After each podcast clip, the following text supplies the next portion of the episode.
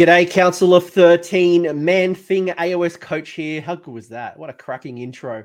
And this is the long overdue Skaven video that I was over I was meant to do, but uh, anyone who followed the channel knows that I got hit with COVID just as General's Handbook and the Skaven book dropped. So I haven't actually had a great opportunity to do a video first.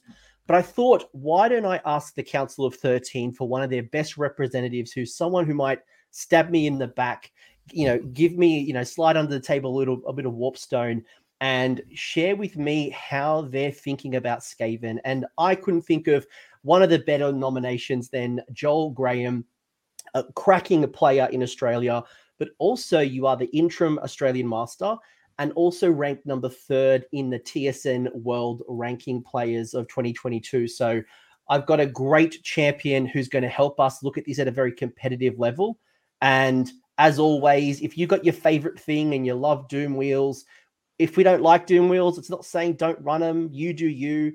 But we're going to look at this very competitively. Think about if I was going to run go to a tournament, what would I pick? But before we get into that, Joel, g'day, welcome. Say hello to the internet. Uh, g'day everyone. G'day, coach. Thanks for having me. Pleasure to be here. And if people don't know who you are, you are a great player. You've you've been dominating Australian scene. You've been doing incredibly well. Um, who are you for the for the folks at home? Um, yeah, uh, been playing Warhammer uh, for two or three years now. I think 2019. Um, I um, I do I did something I don't recommend to anybody. My first ever game of Warhammer was at a two day tournament, so I uh, couldn't have couldn't have dived in any deeper. But um, obviously I enjoyed it because I stuck around, and um, yeah, sort of each tournament went by, got better and better, and now I um yeah pretty handy. So yeah, very happy to be here. No, and I'll be coming to your tournament soon. You're actually going to be running your first tournament, which I'm very excited about. But that's not why you're here. I'm not trying to get bonus points or a soft run at the tournament. Um, we're actually going to be meeting up um, in two days' time, actually, at, our, at, a, at a, like a one day event. And I know you're going to get the Skaven out. I've got my gits. But I want to get into this book because when I look at the Skaven book, and I'd love your overview, and I'm going to a whole bunch of questions, and we're going to go through the allegiance abilities and try to unpack it to the best we can without making this stream like 10 hours. But when I look at this book, it's it's a quite a complicated book, Joel. Um, and I'm sure you might have some similar feelings. And if I was a new player picking this up, or someone who really liked the rats, they picked up the Echoes of Doom, and you know, like how on earth do I construct this faction? It's there's there's so much internal synergy. There's so many different clans, and it's very unlike other battle tomes where I've got my Sylvaneth book and I want to be Winterleaf, and the Winterleaf keyword goes onto all my troops, and I just build around Winterleaf. You throw those rules out the window with Skaven. And I think that's exciting, but it's also quite challenging because how on earth do I deconstruct it? So hopefully in this discussion, we're going to deconstruct it. But why Skaven, Joel? Why on earth are you picking Skaven? Um, I guess it's the kind of player I am. Um, I'm sure, or if you're not familiar, um, MTG has Timmy, Johnny, Spike. Um, I'm very much a, a, Johnny player with a bit of the other two, but uh, if you see a lot of the lists and and that sort of thing that I've run, there's always power pairings or little combos that when they when they pull off, they can turn the tide of the game. Um, so just the the kind of list and the kind of army I like to play. Um, it also helps that Skaven's probably my second favorite army in the game. Um, nothing will ever top slaves. Can't beat a classic bad man. But um, I just love the idea of humanoid rats. You know, it's very unique and different. Um, a lot of the sculpts, you know, they're they're quite dated, but a lot of them I still think have a lot of character, and a lot of the newer ones are just absolutely outstanding. Look, think think about things, you know, like the the bombardier that came out. Like, imagine if we got all new sculpts like that, right? Like, just fantastic. Um, and I love the lore. Uh, you know, I'm not one for the goofy sort of silly stuff, but um, the more serious part of the lore, it can get pretty dark and twisted. Um, I really enjoy that part of it. Lore question for you, because someone actually mentioned this in my Discord literally this morning, and I thought, oh, it's a really good question. Someone's no, no, here we go. Here's one something that maybe people in the chat can can share with me. Do you reckon there's anybody like any Chaos Warriors that worship the Great Horned Rat? Now that now, now that now, now we have an ascension to, to the pantheon, do you think that maybe there's some worshippers of Skaven in in the Mortals of Chaos? Something to ponder too. I think it's an interesting um interesting lore piece, but or maybe a conversion piece. I don't know. Oh, tempting. I don't know. It's just like just interesting. Like, oh, wait a second. Yeah, now they're on the pantheon. Maybe there is maybe there is like a, a like a little clan that kind of devotes the to the, to the Great Um, Horn Rat. If the, I'm my my thought would be I'm not sure if they'd be aware of aware of it because Skaven, you know, they're they're pretty hidden. Um, a lot of people in the Mortal Realm still think they're like a folk folk tale or they're not real. So, but maybe who knows? Maybe there's a short story. Maybe there's a ratty war cry, war cry warband coming. I think Oh, that would be Please. so good. but let's talk about what's actually here because you're right. Like Skaven, um, and I was kind of a little bit surprised that there wasn't new sculpts because uh, back, and I'm not going to harp on this because every other probably creator and everyone with a, an opinion probably feels the same way that there is some old sculpts in Skaven. When I started Warhammer Fantasy Battles back in the 90s, um, some of the sculpts are still the ones that I purchased back in the day. Like uh, I remember getting the Mordheim box where it's like Empire Militia versus Skaven, I think the Night Runners, and like literally they're same they're the same sculpt. So I'm not going to kind of beat a beat on that. Uh, I, I know that kind of hurts, but hopefully new models will come in a second wave at some point, or who knows, maybe 3D printers are going to go burr at the moment. Skaven's a great book. I really enjoyed it. What was your thoughts on the new book? Did you like it? Do you think they got a nerf? Were they like, is it same, same, but different? It's a really odd one. Um, originally, I was looking at the Sylvaneth um, because they're a, a very similar book in the not in the way they play, but it's very much a, a sort of a combo and power pair based book as well. So I was quite interested in that. And then I had a you know a more serious look at the Skaven after I checked out the Sylvaneth, and um, it's it's very much the same. They definitely got a power boost. Um, I wouldn't call them you know S tier or anything, but they're definitely capable now. They're not they're not in the bottom anymore. They're definitely I'd say mid to upper tier army, um, and you can absolutely win tournaments with them. Um, but a lot of the a lot of people have said you know the book's phoned in or they've rushed it, and it's an interesting take. I'm not sure if I agree, but when you look at a lot of the rules, um, like for example, there's a ton of rules that are still within. They're not wholly within. Um, it feels like they just missed that, and yeah, it's it's kind of strange. It's weird. I'm not sh- I'm not sure about it, but um, but I'm not complaining because I'm I'm more than happy to play with those rules. I'll take I was, advantage. I was surprised to see a lot of re-rolls in the book still because they've ki- kind of like as I've been reviewing all the new battle tomes, like you can see re-rolls being cut left, right, and center. But when you go through this, like there's still a bunch of re-rolls, which I thought was fascinating in itself. And I think for me, when I look at Skaven, um, I got really excited because even though I'm not a Skaven player, I'm a, a Skaven, I don't know, enthusiast. I I'm waiting for Doom Wheels to get really good. I was trying to be a potato and run a whole bunch of like biker mice from Mars, like just It's run so the Doom Wheels. That's so Like, close. it's so close. But when I look at this, I get really excited because it reminds me a lot of when I very pi- first picked up Cities of Sigmar for the first time. And when Cities came out, Cities didn't shake up the meta. Sh- Cities evolved with the meta. So as as it kind of has gone along, Cities has always been good and powerful, but they never raced to the top and became oppressive. You know, a lot of new battle tomes when they come out, they rise to the top of the meta pretty quickly, but then they also fade. I think Skaven to me is one of those ones they're going to have a slow burn because there's so much internal synergy. And then kind of you're going to see like the penny drop and you're going to find the list that kind of just just click and they'll do really well and they'll adapt. Um, I yeah, I love your comparison with cities. It's it's very similar. I mean, the book's got 40 war scrolls, so it's one of the bigger books. Um, there's no obvious list. You can just go like, bang, yep, that's the list. Let's go. Um, it's going to take. Um, it's not an easy army to collect. It's not cheap. Like I said, a lot of old sculpts, a lot of lot of out of stock stuff for the good stuff now. Um, but I agree. Yeah, to be sort of sim- simmering underneath the the win rate won't look great, but it's a really good army, and um, and it's good that it's not a super broken army that just jumps straight to the top. Like nobody wants that. Um, so no, I'm quite happy with that. I, I will just call it really quickly. Um, Killy McGee. Um, this this video, by the way, just for anyone if you're watching this in the future, we are recording this pre FAQ. So um, there was a comment, for example, around like Thanquol uh, losing its spells. I don't think that is intentional, and I think as soon as an FAQ happens, Thanquol will get the spell lore back. But just be mindful when we listen to this, things might change with an FAQ or a kind of a clarification that um, but yeah, that doesn't make sense. Like every other unique hero within their clan or their faction gained their their spell lore. Doesn't make any sense that Thanquol doesn't have his. I mean, he's still got the Grey Seer keyword as well for the Grey Seer spell lore. The previous FAQ for the old book gave him access to the spell lore, so it'll happen. Just wait for the FAQ, I guess.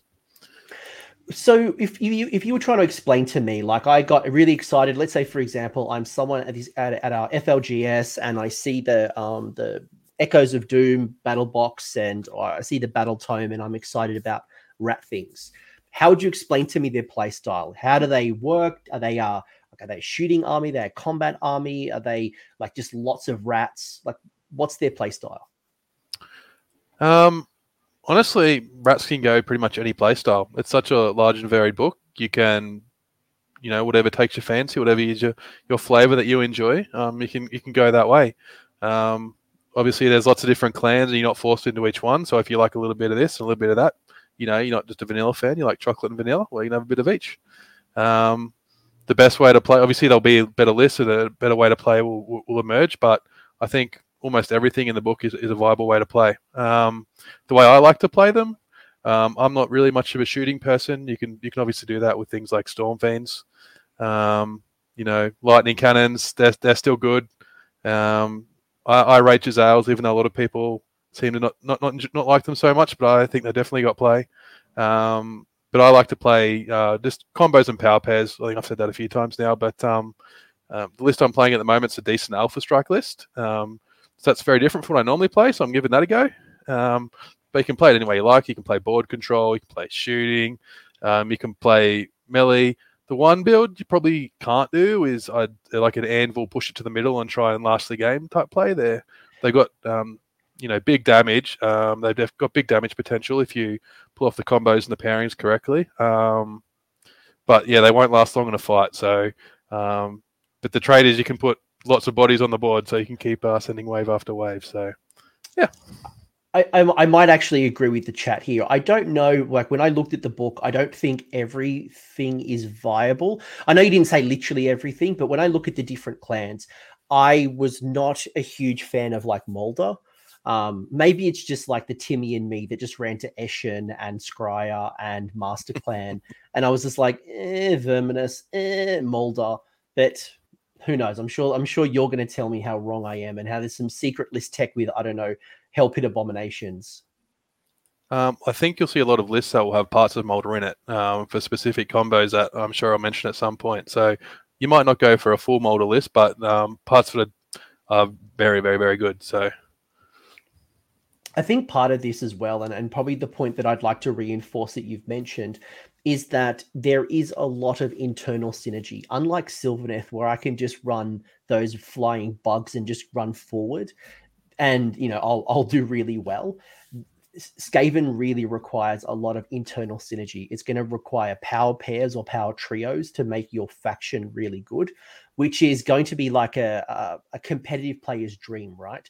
We get to you know create some really powerful combinations, and discovering those combinations are fantastic. But on paper, when you look at it, you're like, eh, this war scroll's okay. But when you supercharge it with factions or spells or abilities and artifacts, you start seeing the real potential. So, and that's kind of what we're going to go through um, at this point. Is there anything else you want to kind of share at this point? Because I think what was going to make the most sense is going to be looking at the different abilities and trying to unpack it. Um, yeah, it's, I guess it's a Shrek book. There's lots of layers to it, right? So, like you said, you see something, well, that, that's crap. But then when you flick the page a few more pages and see something else, you're like, oh, hang on, if I put that with that. Hmm. So, yeah, it takes it's it's not an easy book. It's a very probably one of the more complex books in the game, I'd say. So, not the most beginner friendly, but if you you can start simple and, and build from there. So it's not it's not always lost. And by the way, like if you are a new person, don't take what Joel just said and go, oh my gosh, I made a wrong decision. just know that there's going to be games where it's going to be a little bit harder. You don't quite know why you're losing, but it'll kind of all click in. Um, Killy McGee wants to know what your thoughts are on um, rattlings. Been using oh, alpha strikes. I'm very frustrated with um with the rattlings because they went from I think a 16% chance to kill themselves to about a 70%. Um, so you really only get one one shot with them, you know, one opportunity. So um, I'm not the biggest fan, but um, they, they, uh, you can definitely use them. They're definitely still good, right? They'll they'll come up, they'll nuke something, you know, two damage shots with the spark. Yeah, still okay, but I don't want to. You basically use them once and they die, which is a bit sad, I guess. Nice segue. I've got the Dark Prince telling us a bit of lore. Actually, asked the question about mortal followers of um, of Skaven. Uh, the Dark Prince saying that the, it's been mentioned in Black Library Black Library shorts that um, the poor folks that live off vice of the gutters of the free cities pray to the Eshin aspect. Okay, I like Oh, it. wow. Hell yeah. There you go. There you go. All right, let's get into the rules and let's try to understand this new book. And um, again, we, we're just going to look at our perspective. And I think there's one thing I'll just call out really early on is that there is no one way to play Skaven.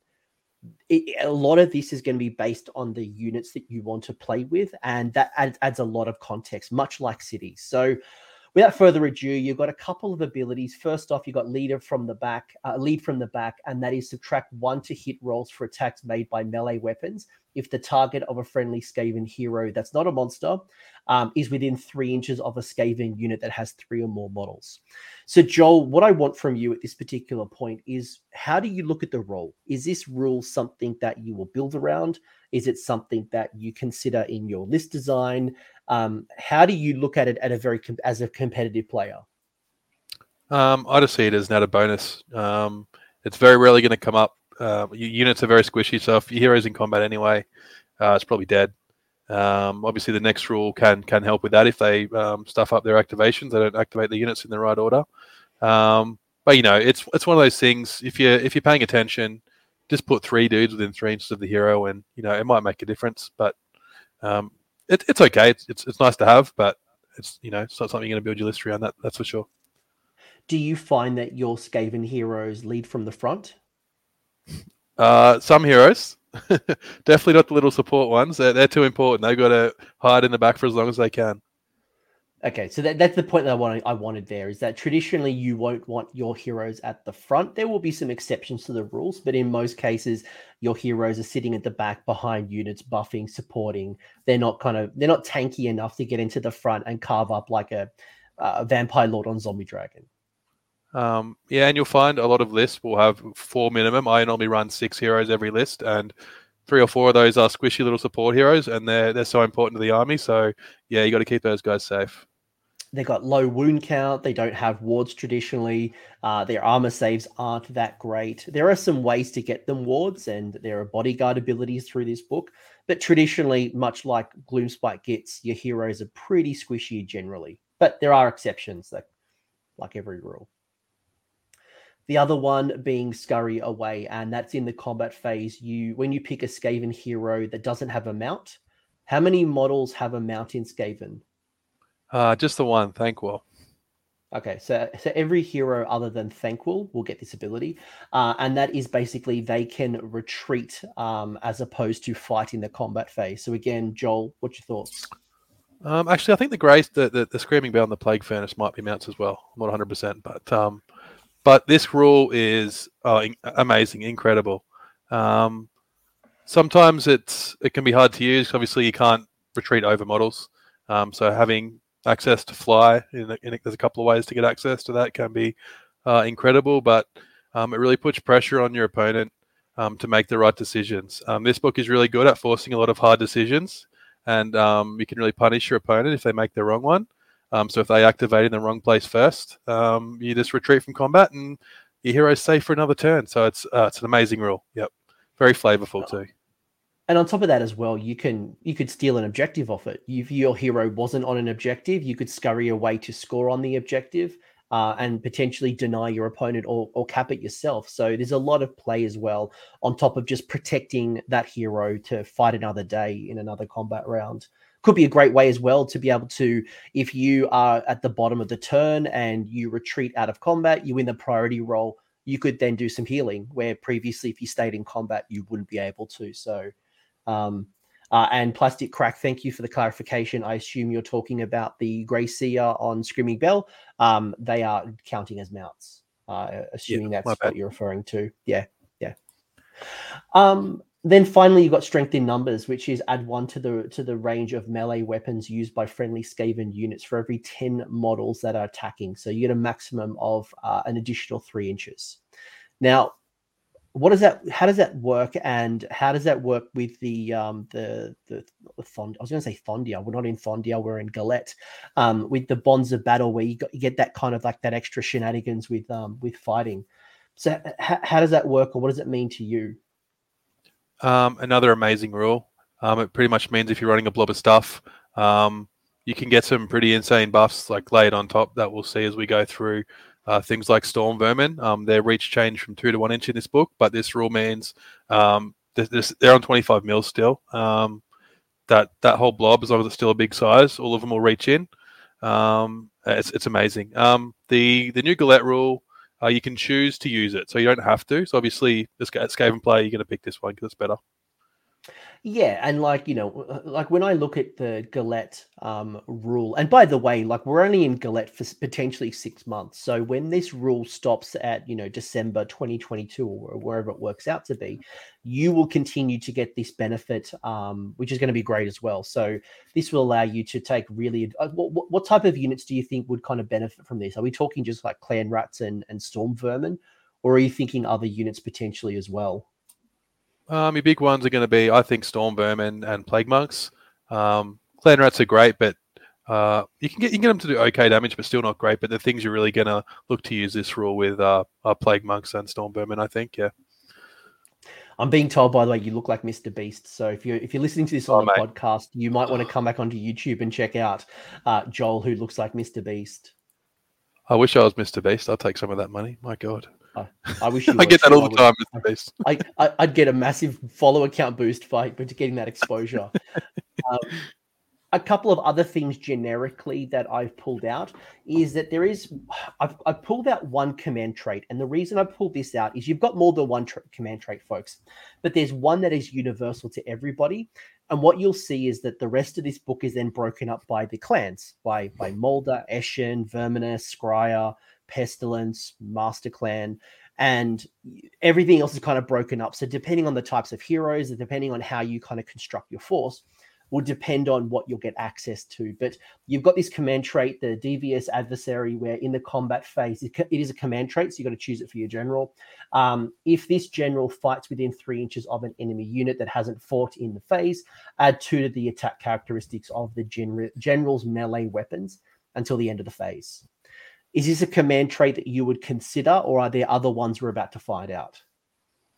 Oh, definitely. This is um, definitely one of the stronger ones. Um, it's it's so cool that you can.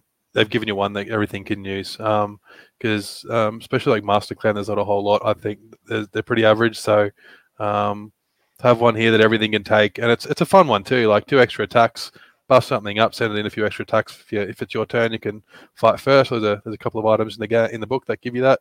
Um, the big unit you're probably looking to use this on is the Warbringer, because um, you can make that guy's probably the biggest hammer in, in the army if you if you buff him up properly, or or one of. Um, and he's got two weapon profiles compared to most other heroes, one that can use this. So um, he's the one you'd be looking at using this, I think. Would you be giving this to a smaller hero like a bombardier, um, the I've, I've, forgotten names right now, like the little minor characters. Would you be putting this command trait on a small um, arch warlock or a grey seer, or is this more reserved for like a um, uh, like a something a bit more killy?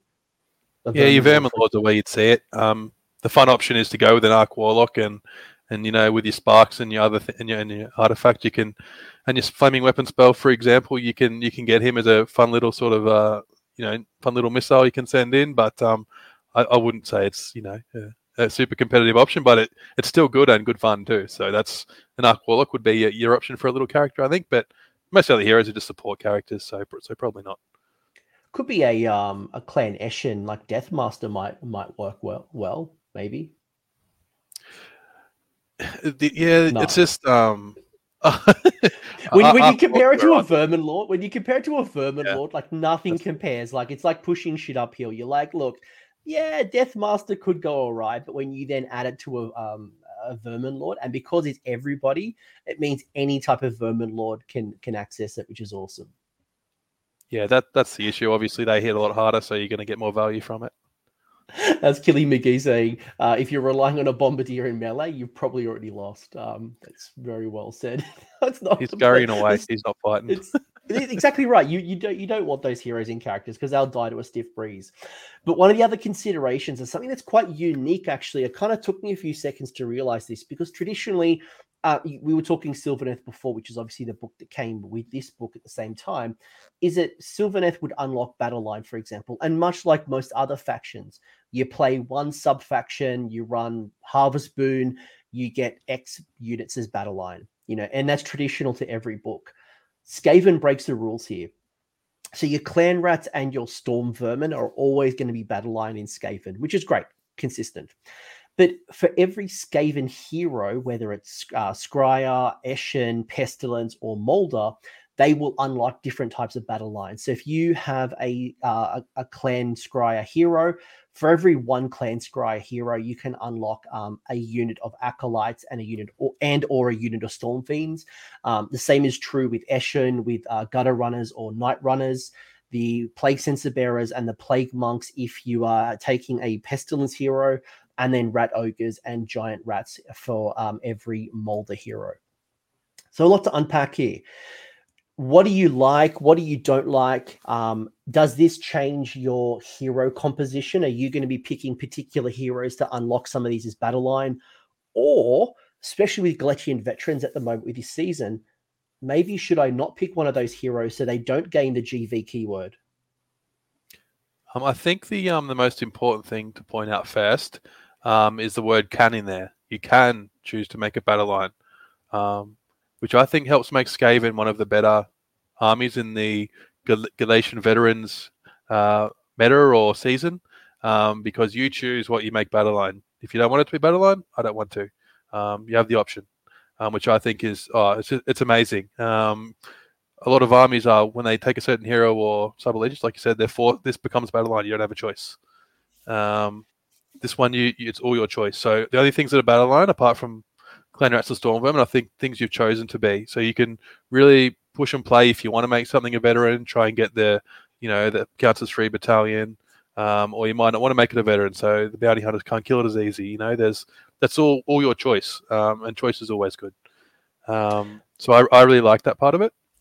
Um, yeah, clan rats these days, hundred points for what they what, you know they come down thirty points to one hundred. They're always amazing. They're incredible. I always like to have them in lists if I can.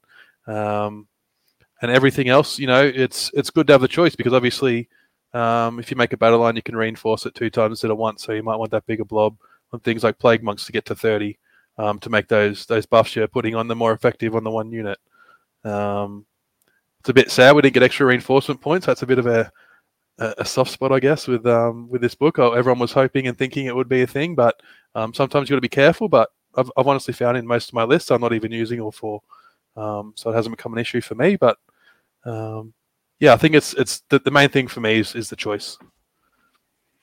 Yeah, there's some incredible choice, and I think again, unlike other books, what's really cool is that you can mix and match. Like you know, most other sub factions, I take that sub faction and I'm locked out of other battle line options. And the reason you might want to take battle line is you want to reinforce, double reinforce. You want to move a unit of uh, plague censer bearers, for example, they come in blocks of five. So if you want a block of 15 and, and really maximize the boost and maybe get more out of your rally or whatever it might be, um, maybe you really do want to take plague censer bearers as battle line, and that's going to mean that you want to get yourself a pestilence hero. At least you unlock one. Do you uh, think?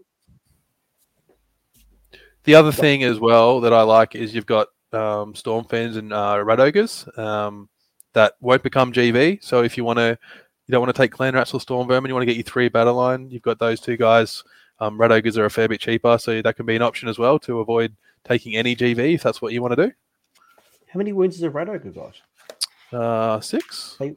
Oh shit! Yep. I thought they were. I six, thought they were like four. I was thinking they were like ogres, where they're like four. Oh, cool. Okay, so you can they... completely avoid GVs just by taking Rat Ogres and Storm Fiends as your battle line. They used to be a four, but then you could put an Ash like a Master Moulder, like um, you could put one of their mutations on them. But in the new book, they got rid of the Rat Ogre mutations and sort of gave that one to them. So I'll take it. Yeah, nice. And I've just had a look. Yeah, absolutely. They're um they're six wounds apiece. So if you want to avoid Galletian veterans and you want to just not playing that game completely and just play all bounty hunters and no GVs, there's absolutely a build there. Or you could go completely minimum. Um, are wolf rats legal? No, I think they're legend, much like a lot of other things that were in the Skaven book. I think we were talking earlier. One of the old um vermin lords that were for Forge World only. Uh, was it the Warp? The something. Claw Lord on Brood Horror. Poor fella. Such a beautiful model.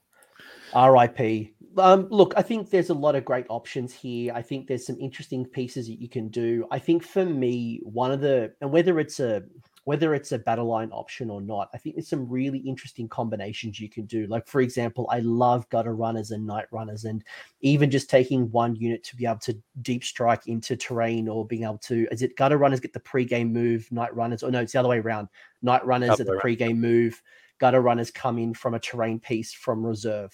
I think that's that that that flexibility is great when you add the Gnaw hole plus you know being able to like push back people because one thing I've noticed in in in this particular general's handbook is people being really aggressive.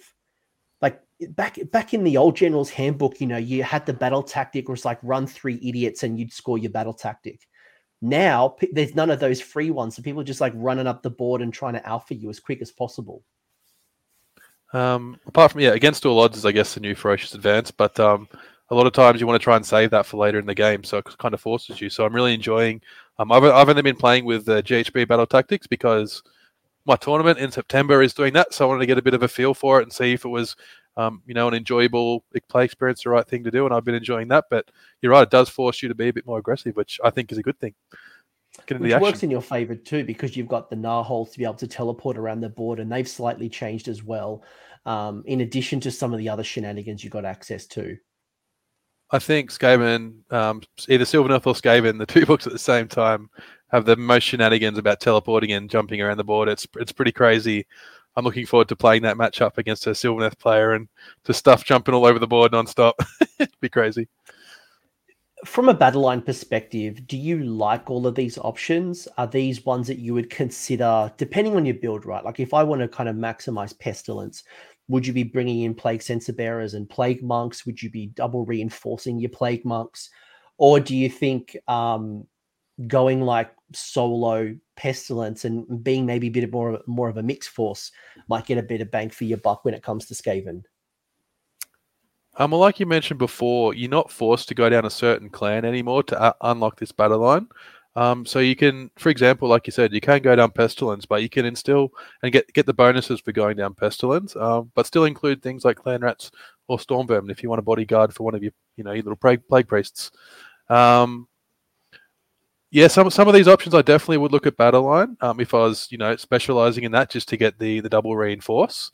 Um, some units don't need to be reinforced. I like to run my censer bearers in fives because they they kill what you want to kill with them in a group of five. They don't need to be bigger.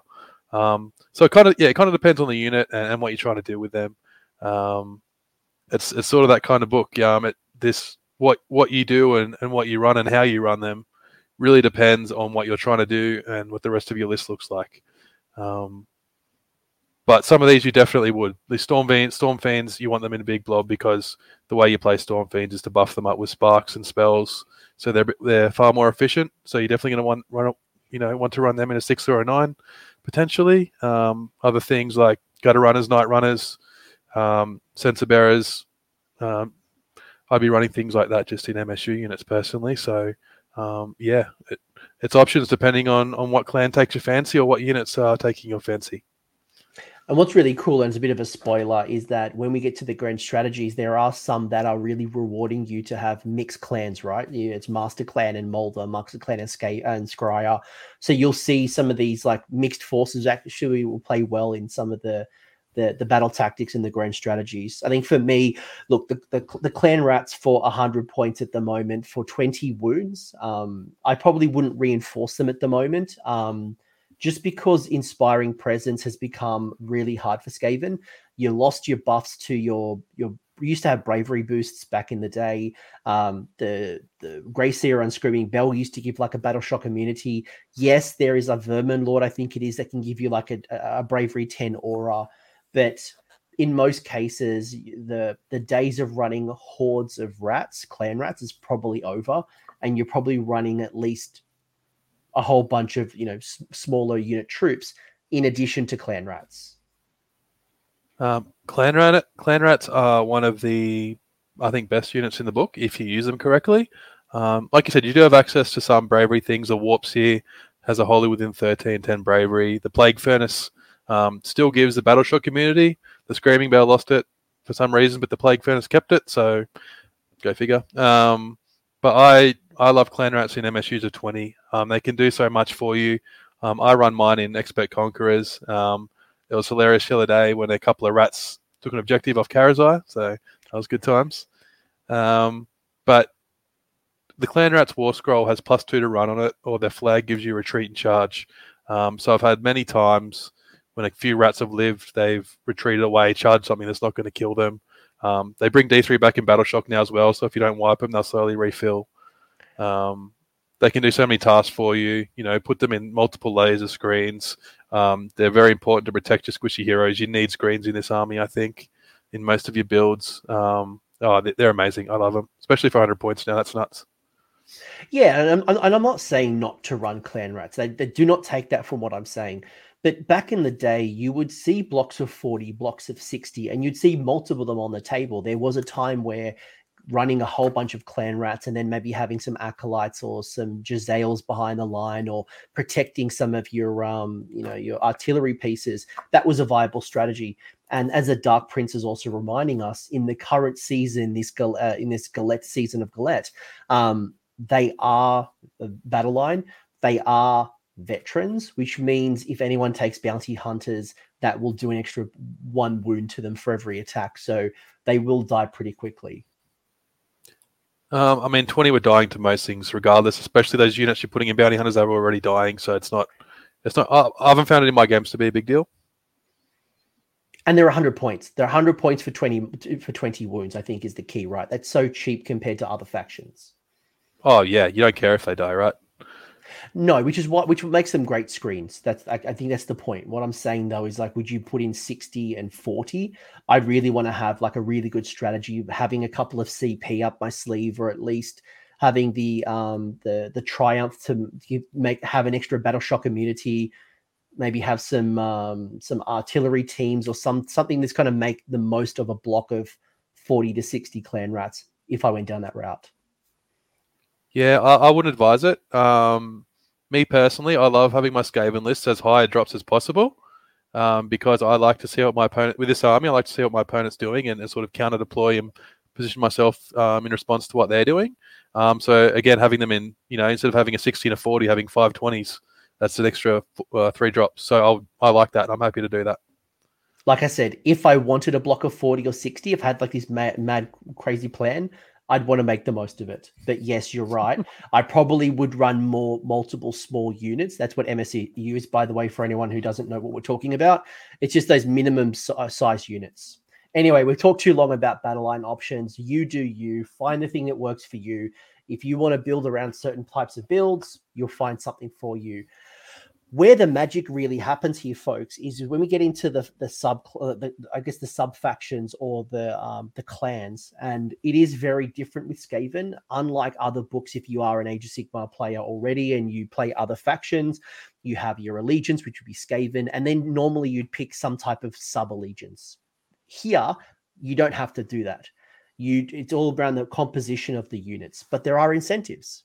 There are incentives where um, if you have three heroes from the from the clan. So for example, you take three master clan heroes, you will get additional boosts. How am I going, Joel? Um, no, good. Uh, the things I'd like to point out um, for master, I'll just go. I'll just talk about master clan. Cool, let's do it. because because um, like this is where you can get analysis paralysis here. It's like right there's so much rules here. And i thought for simplicity by the way this book is laid out horribly. I think if when you look at this book it's just like rules central. Like it is not easy to read. It's just a blot of blur. So what we've done is we've broken it up by clan. Joel there are many many different clans. Talk to me about master clan and um, what do you like from the master clan? Um If I didn't care about my book, I'd screenshot all your screenshots and stick them over the top of my book because that's how it should be done. um, it's much makes much more sense. Um, so things with Master Clan, what I like to point out is the bodyguard is obviously amazing because your support heroes sort of are what power up your army um, a lot of times. Um, the bodyguard is not optional though; you have to do it. So be careful. Sometimes you might not want to kill whatever's in front of your hero. You might you might be more important for that to live at that time. So um, if you put it within three, you have to use the bodyguard. So something to keep in mind. Um, so when we talk about bodyguard, so skill, skilled manipulators, you roll a dice uh, before you allocate a wound or a mortal wound to a friendly master clan hero. Um, that's not a monster. Now, uh, basically, it allows you to basically on a three up, you pass the mortal wound to the unit instead of the hero. Is that right? Yep. Cool. Um, so it didn't say got... you can. If it's within you, you have to do it. Oh, so you, you're forced to do it. Yeah. Um, now, if you if you have three Master Clan heroes or more, you get a enhanced feature, which is always three claw steps ahead, which essentially allows you an extra three inch pile in. No, is that you can use this ability this is, if you have three more um, heroes. This is one of the best rules in the book. Yeah, um, sorry. This is yeah. This is this is this uh, this. Sorry, I was thinking of something completely different. Yes. So basically, what happens here is um, you can use this ability if you got three or more Master Clan heroes. We know that already. Um, after you pick a friendly Skaven unit um, for its for the first unit to run in the phase, um, and make the run roll. So you can't use the um, forward to victory command uh, ability. You've got to actually make the roll. You can use that run roll for other Skaven units until the end of the phase. You then can do the same thing as well for charge rolls. So the first, after you pick a friendly Skaven unit to attempt the charge, you can then essentially replace other Skaven units' charge with that roll. Yeah. Yep. I'm with you. it's just so much. I'm reading on a really squinty screen, so I'm trying to like do this the best as I can. Uh, and then there's an extra rule: is after you pick a friendly Skaven unit to fight first, um, to fight first in the phase, it makes a pile-in. You can make pile-in moves for each other friendly Skaven unit on the battlefield that's within three inches of an enemy. It doesn't mean you can fight; it just means they can pile in. Cool. Okay, that's the crux of the rules. Joel, what the hell does that mean for the average player? that's a lot. Um, but it's worth learning because this is one of the strongest rules in the book. Um, one of the strongest rules in the game if you use it properly, I'd say. Um, so three Master Clan heroes. Um, so what I'm usually using is a Thanquol and two Grey Seers. Um, there's a few. There's I think there's five or six of them. There's a few. Um, Lord Skreech, Vermin King, the Vermin Lord Warpseer. They're all they're all Master Clan.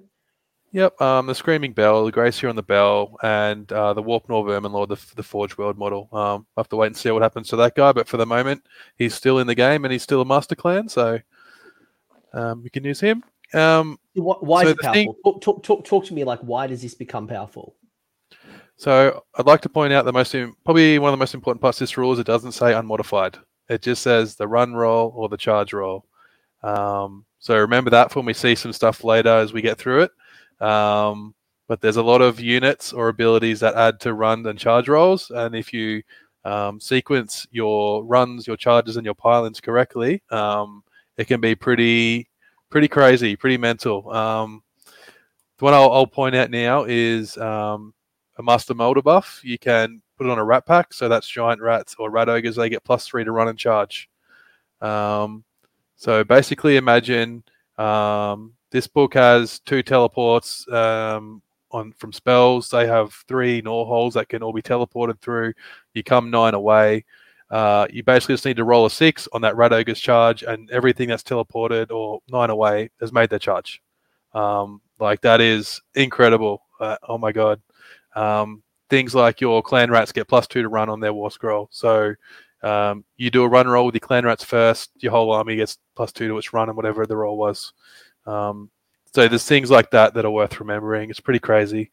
Um, the piling in one as well. So, so, Joel, just to break that down, pause for a second, right? So it's the start of my movement phase. The I, I pick my clan rats first. I want them to run. I'm not going to use a CP to forward to victory. I'm going to roll that dice, and I roll a four. Um, Now, if there was no additional modifiers to add to that roll, it means that I, every other unit that I want to run could use that roll of four instead of rolling a dice.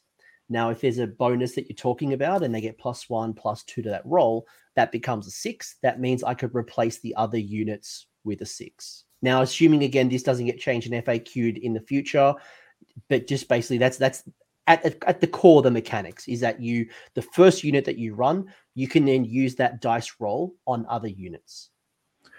Yeah, sorry. Um, I'm I'm uh, keeping it quite complex there. Um, yeah. So if if if the rule says add to the roll, that this is because it doesn't say unmodified in this rule. So usually uh, rules in this game that don't want that to be included will have unmodified on it. So like unmodified sixes to hit, for example, it counts it cancels out your plus one to hit um, to make it fives. But in this case, they haven't put unmodified on it um, for whatever reason. It could get FAQ'd, but for the moment, we just have to assume it was intended, and um, and and we'll use our rules to the best that we can while it's available, right? So, um, yeah, you can do some some pretty nutty things. Um, like I said, the plus three to charge is is probably the big one. A lot of people jump straight to that, but there's a lot of other uses as well. Um, so, for example, Joel, Joel can I just pause you on one more thing before we move off this point? It's a can, not must. So if you roll trash and you roll a one, it doesn't mean every other run roll is a one. It is a can. So you can opt to then roll the dice. So just know that if you roll that first poor roll, um, it's you're not forced to use the the one or the two. So just I just wanted to call that point out before we move on. Yeah, no, good point. You don't you don't have to use it. Yeah, if you if you have a bad roll and it's not enough to get your other stuff, and you don't have to use that roll for your other other characters or, or units. Um, and the last part of the rule is the extra three inch pile in. Um, people might look at this rule and, and, think it doesn't really do a whole lot. You, you don't get to pile in and fight. Um, but it's basically making a lot of your units have a six inch pile in. Um, not in the traditional sense, because obviously you can only scoot around the unit you're in combat with. Um, but for example, I've had games where I've scooted three inches and an extra three inches has been, made me be able to reach uh, units behind the screen or to the side of a screen that were further away from the unit that charged, and this makes me be able to reach them and, and kill the, the thing that I'd, I'd rather kill. Um, so it can it does have a lot of use. I, I love this rule. The three inch pile in, obviously the charge one's probably the, the big one you're you're playing around, um, and you can build lists just around that. Uh, but the pile in one, don't don't write that off. It's I think it's pretty incredible as well. It's cool. So in a, in a nutshell, unless it gets FAQ'd in the future, um, that first roll for either run and or charge, it's both. You can use both. It's not one or the other. You can re- replace a dice roll on the subsequent run and charges, which is great, especially if a unit gets a boost of plus one, plus two, plus whatever for said run or charge, right? But you made some good points as well when it comes to the pile in. The first one is that if you have a, a lot of units, let's say to block a 30 vermin law uh, of vermin, vermin lords, storm vermin, imagine 30 vermin lords. If you oh, have God. a unit of, of, of, of 30 storm vermin or 40 clan rats or whatever it might be, um, you could wrap around your opponent with that extra three inch piling essentially, and then you'd be denying your opponent moving around and, and getting into your juicy stuff, and you'd be able to get more attacks in, as you've already pointed out. Alternatively, as you've said, for those units that have larger ranges, again, the Vermin Lord is a good example. There's there's others like Storm Fiends and others that you might want to be thinking about. You can use that extra three inch pile in to wrap around, get into a juicier target as opposed to going through maybe a, a chaff screen that you don't really want to be, you know, fighting with. Is that kind of the the the, the crux of that? Yeah, yeah, and, and, like you said, the one I forgot to mention is um you can you can pile three away, so it might you can use that defensively as well. It might mean they get less of the unit in because you you pulled your guys further away, or they might not be able to get hit it at all. Um, so there there is a lot to that rule once once you really look at it. Yeah really good. Yeah, you you might hit a charge and just ta- touch I don't know the middle of the unit, but then with your piling you can move towards the edge. You're right. Then you're kind of restricting how many um, models can fight against you uh, in in return. So yeah, you can use that offensively and defensively. I like it. There are three command traits and three artifacts that you can choose from. I'm not going to read word for word because you'll be here for 10 years going through every single combination. Do you have a favorite command trait and a favorite artifact from the Master Clan? Yeah, Master Clan is pretty easy. There's really only one of each. Um, I'd go Master of Magic, especially on your two cast, uh, maybe three cast with Arcane Tome Wizards because it's basically a better version of the generic one because it's reroll all casts, dispels, and unbinds. Um, the artifact I'm running in nearly every list is Skaven Brew. Um, so unit within three inches, D3 mortal wounds, plus one attacks. Um, it's not restricted at all, so you can put that on things like Thanquol that has three attack profiles, um, or your Vermin Lords, things like that. So don't just think about it on your infantry blocks. It can be used a lot of different ways. I yeah, I agree with Master of Magic. I think definitely as a command trait, being able to reroll cast, dispelling, and unbinding is a really good command trait. The other one that I kind of I, am lukewarm and I, I don't, I don't mind is the Supreme Manipulator, which um, allows you to reroll the dice roll when you're trying to generate the CP. So if you're an army that you know if you if you find yourself really CP dependent, um, that one's not a bad one. I guess it depends on like, are you building around magic and how important is magic to you? Yeah, there's there's this book has amazing command traits and artifacts. Like um, a lot of my lists, I'm putting in double warlord or double um, double command entourage to get access to them. Um, so I think uh, unfortunately supreme manipulator might be pushed out by some other ones, but um, it's definitely an option if you're spamming CP on certain things. By the way, I agree with you. Like Master of Magic is definitely the strongest. Um, but if you find yourself not using wizards or it's not important to your strategy, um, there's certainly other options up your sleeve. What about the artifacts? You've got the Narshot, the the Norsh, Narshard, the Norshard, Skaven Brew, and the Rider Brew, and the Staff of Supremacy. Supremacy. Yeah, so I went Skaven Brew is obviously the, the, the, clear winner for me. Like I said, I put that in most lists. Um, the other one I, I might think about using is Staff of Rightful Supremacy. Um, it's this one's really weirdly worded, so it's it's worth um, re- reading and rereading again. Um, the endless spell has to be um, within 13 inches of the bearer, so he doesn't have to do the unbind, but he has to basically be within 13 inches of the endless spell himself. So it's kind of like the turtle in in Idoneth. He's got to be within range of the unit for your for your reavers to get or thralls get plus one to hit. It's kind of like that. He has to be near the endless spell. It's not if the dispel is within range of like within 13 of him. So um, that can have its uses, especially in the Purple Sun meta. You might you might look at this at the moment. You, you talked Skaven Brew as a strong one. Once per turn in your hero phase, you can pick one other friendly Skaven unit within three inches of the bearer. That unit suffers D3 mortal wounds, and you get to add one to the attack characteristic of melee weapons on that unit. Um, who's a good recipient of Skaven Brew? What so what, sorry, what are the types of units that are good for Skaven Brew? Um, so your big horde infantry blocks that you buff into the nines. So a uh, big blob of uh, 30 storm vermin. Um, you can add plus one attacks onto those guys, so 30 extra attacks, um, which you can get to um, pretty decent random damage. Um, definitely goes on there, um, especially when you've got a spell. You've got two spells that fight on death, so piling in twice is again doubling up on that. Plague monks take it really well.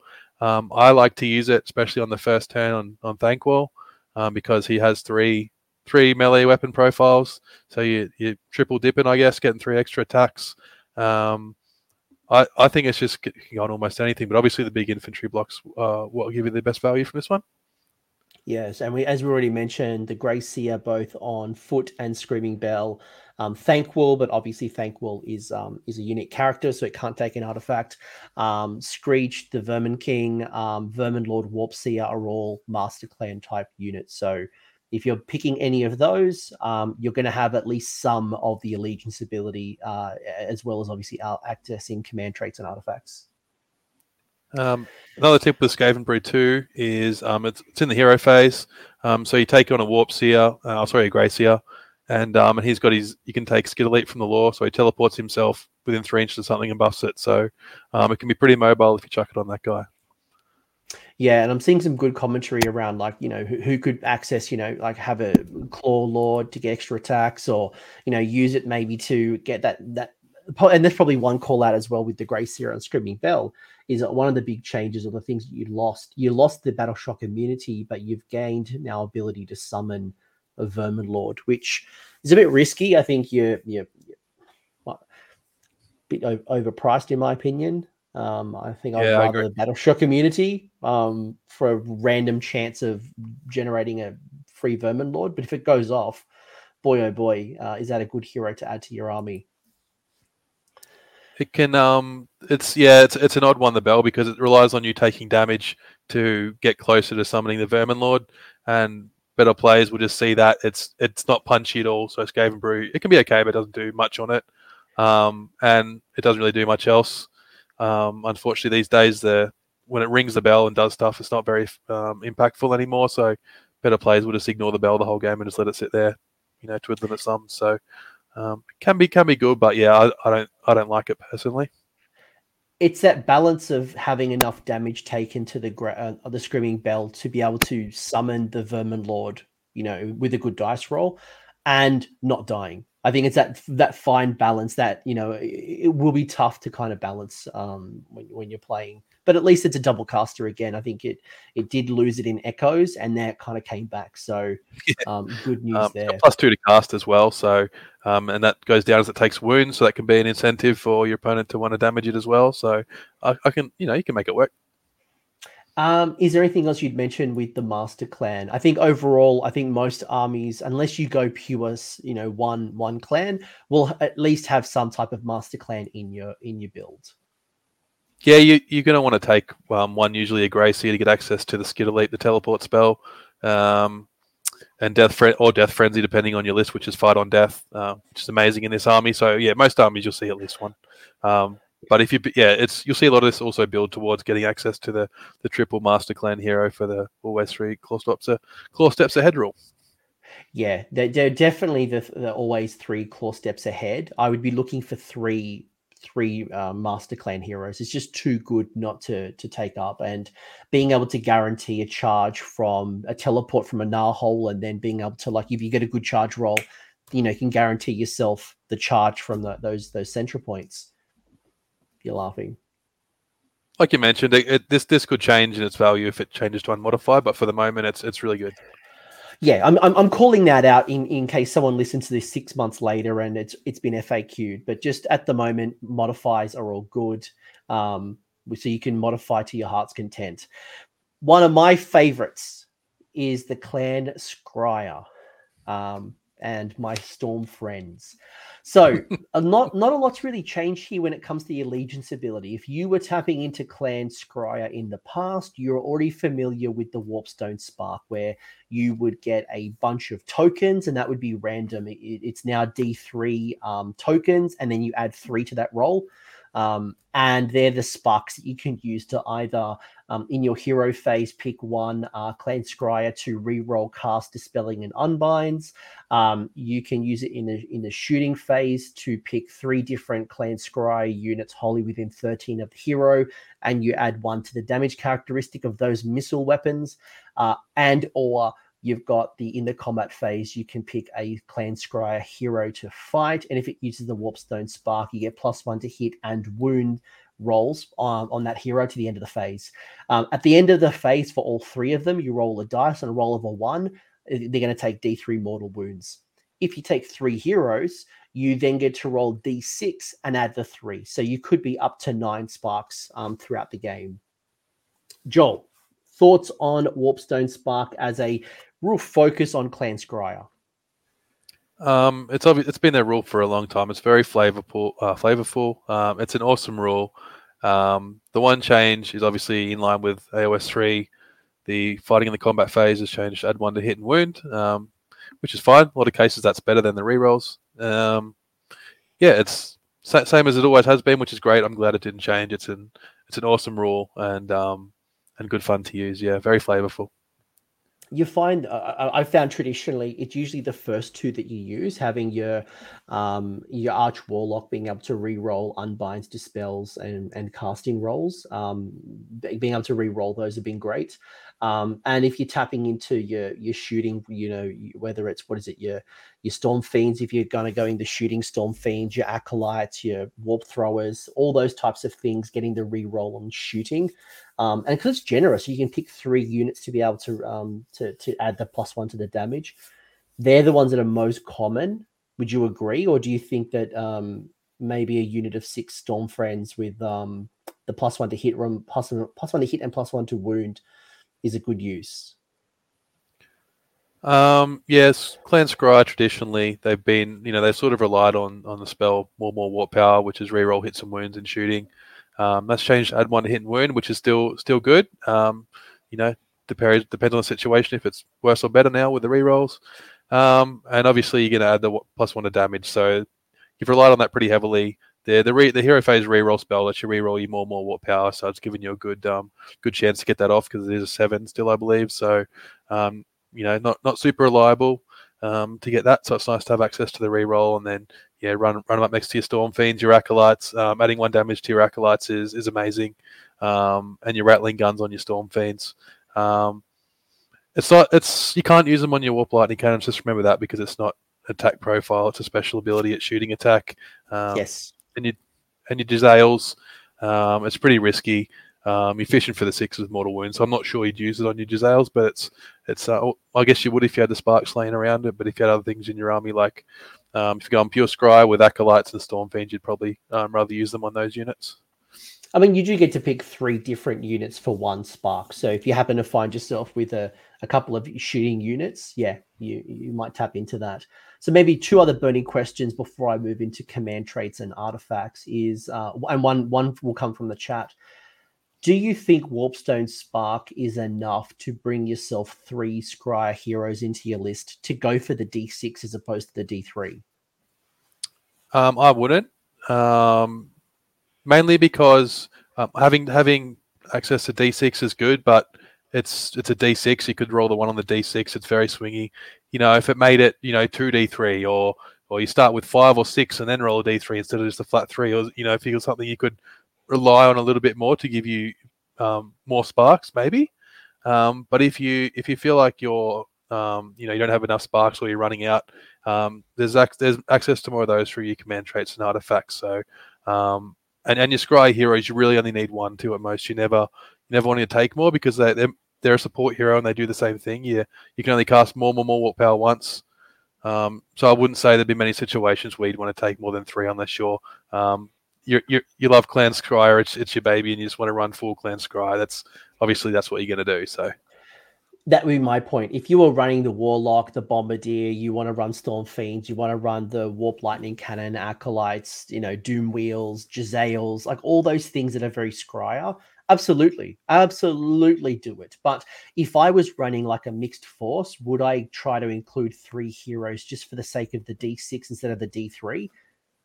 Probably not. And I agree with you. If that was 2D3 plus three, that would be more of an incentive. But you're right. I could roll a one or a two and I took a bunch of heroes for the sake of taking a bunch of heroes, and probably not a good investment. Um, you can definitely use your points better elsewhere. I'd, I'd say, yeah. Yeah, I would agree. Um, the other question that came up from the chat coming from Lewis was Do you think Storm Fiends can be effective as a single group of three? Because they are expensive. They are a big bunch of wounds. They're not Galletian veterans, so they're not going to be able to fight um, with the Bonds of Battle ability and get the extra range. Do you think keeping them in sixes, threes, nines? Like, what are your thoughts on threes? Um, I personally wouldn't like it. I think six is a sweet spot. Um, I think nine's a bit of an overcommitment. Um, in this, at least in this meta and the way the game is played these days. Obviously, that used to be the list, but I think the game is a bit different, and um, and it's a bit too much in one unit at this point. Um, I think there's definitely could be some lists where you've got a lot of points. Um, Storm Fiends are probably the cl- almost the closest thing outside of the heroes to an anvil that we've got. Um, so if you want something that can take a bit more of a hit, it's an option. Um, they have an option to tunnel underground and pop up. Um, so you might want to take a unit of three to have access to basically a, a deep strike or something like that. Um, they they're pretty good in bounty hunters. Their their melee profile um, it's not amazing, but it's, it's not bad. Honestly, not bad. Um, so an extra damage, and you send them in the units you want to kill into the GVs. Um, yeah, I wouldn't say it's optimal, but it's it's it's definitely more than fun to do. Yeah, absolutely. And you could use the rule that we just talked about with the master clan being able to get the extended or the really good charge, pop them through a gnaw hole or through the teleport, and then if you get a good charge roll, then you could be pinning something from the backfield or from the side and just tying something up with a whole bunch of wounds. And they are tough to kill. They are, you know, you got to put a lot of effort into t- taking down even just three Storm Fiends. Absolutely, yeah, and like I said, they've got the Grinder Fist. I think it's the Grinder Fist on the War Scroll that give you access to their own deep strike. So, um, know, the three deep striking like that could be an option for sure. Let's talk about your command traits again. You got three command traits, three artifacts. Uh, you got the overse- overseer of destruction, masterful scavenger, and deranged inventor. Um, do you have a favorite artifact? I said command trait. Sorry, command trait. Um, if I was to pick one of these, I would probably pick um, deranged inventor, um, just to add one to your hit rolls for a unit. Um, saves your CP, um, which can be quite important uh, in this army or a, Skryre list because you want to save them for for other things. Um, I'm honestly not super impressed by by any of the three. Um, I'd probably be looking elsewhere for my command trait. Um, the generic ones, something like a, a Master of Magic to re-roll a cast um, to save your sparks to use um, in your shooting phase to buff up the damage. Um, you know, sort of um, insulates you against that bad that, that one or two roll on your D three at the start. things like that. That's where I'd be I'd be looking. I mean, if you were if you're a the weapon team one is interesting, I guess. Um, the you know, Doom, Doom-Flayers pretty spicy, so you don't want to lose that before it gets to fight. So that's an option as well, I guess. But um, see, overseer of destruction seems like you. Uh, it, it's something that I probably wouldn't take because I mean, one hidden's weapons team, I, I I'm not, I'm not a big fan of them at the moment. Um, and and and with endless spells being really powerful, I think I'd rather be going for endless spells as opposed to those points on, let's say, a weapons team. Um, but I, I, guess my uh, other question would be with Masterful Scavenger adding two to the number of Warpstone sparks, would that be good enough to get myself a guaranteed? Uh, like, is it is it good enough that like you we talked about? I could roll a one on a d6. If it's just like three plus one plus two, is that a good use of command trait to get my guarantee up, or or do you think that you know it's a bit of an overkill? Personally, I think it's an overkill um, in my experiences playing because usually the, the sparks are really you're only like they're amazing to have for the whole game, but they they do their big impact in turn one and two, and um, especially running a Skryre list, which is going to be heavy shooting. Um, you usually know which way the game's going by that point, so they don't have as much impact having more in, in my experience. But if you're running a whole clan Skryre list and you wanted to have your arc warlock go in and try to punk things in combat, so you're adding using sparks in maybe all three phases.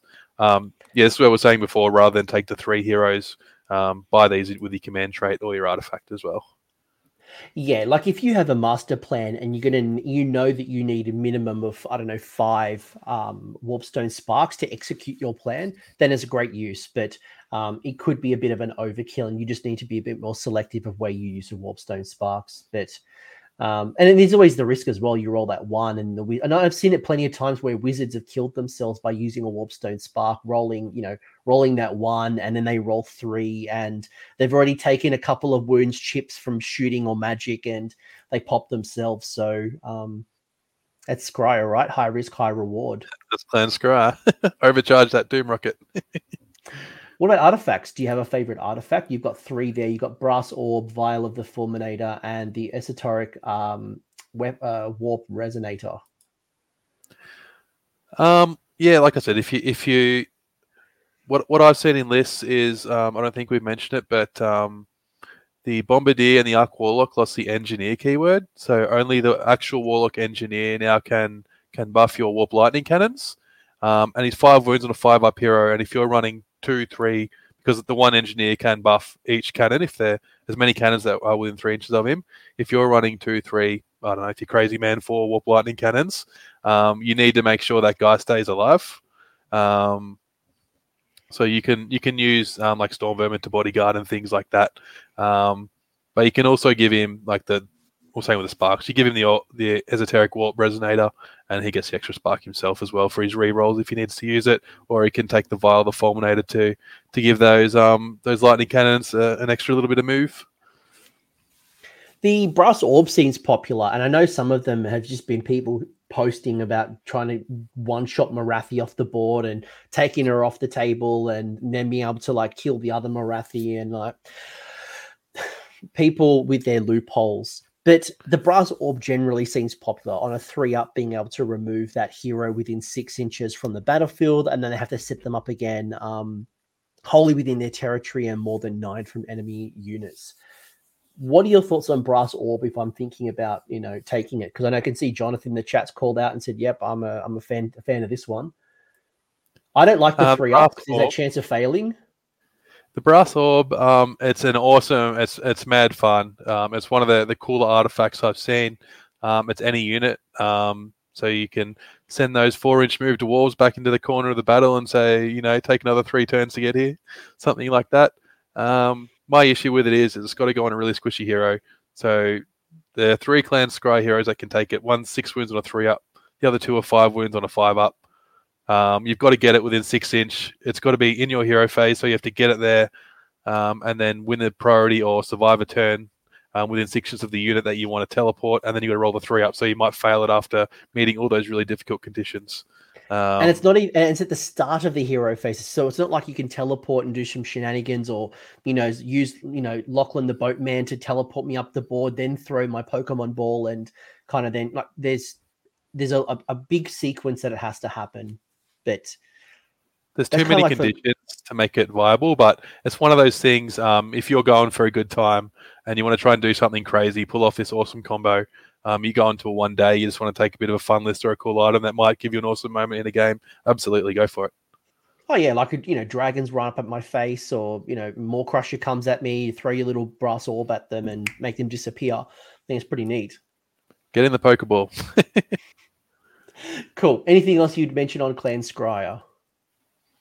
Um, I think Clan Skryre probably took a little step back in this book, which is a bit unfortunate. Um, you, I think you'll see less of them, um, but they're definitely more than viable. Um, especially if you can combo them with things like Gnawbomb, which I'm sure we'll see shortly. Um, they're definitely still viable, but um, I think you'll be seeing less of them. Maybe because the other all the other stuff got better as well, and they they didn't really improve. They stayed the same, or maybe got a little bit worse. So I was going to ask, like, what what made them go a little bit worse? Because their profiles, look, there were some improvements and some um, decreases in power levels and changes on rules on different war scrolls, and we're not going to be here until the cows. If you want to see that type of in depth analysis, I'd check out Warhammer Weekly, who broke down literally war scroll, but that was also a four and a half hour show that uh, I just don't have time to do four and a half hours of each war scroll do you think it, it's because Skryre generally just got worse? Is it because the meta has evolved and adapted? Because we are in more of a um, we're less hero monsters and less you know two up armor saves than we were six months ago. Do you think it's that? And like you know, Clan Skryre had the mortal wounds to kind of chip through that, or is there something more that's happened that maybe makes them a little bit less appealing? Uh, yeah, it's Storm Fiends don't have as many of the the targets that they want to hit. They sort of disappeared a little bit.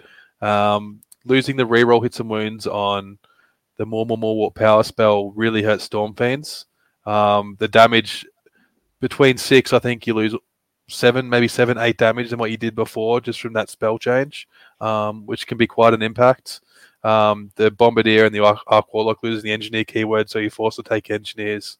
Um, you know, when you definitely want to take the other two if you could, that hurts as well.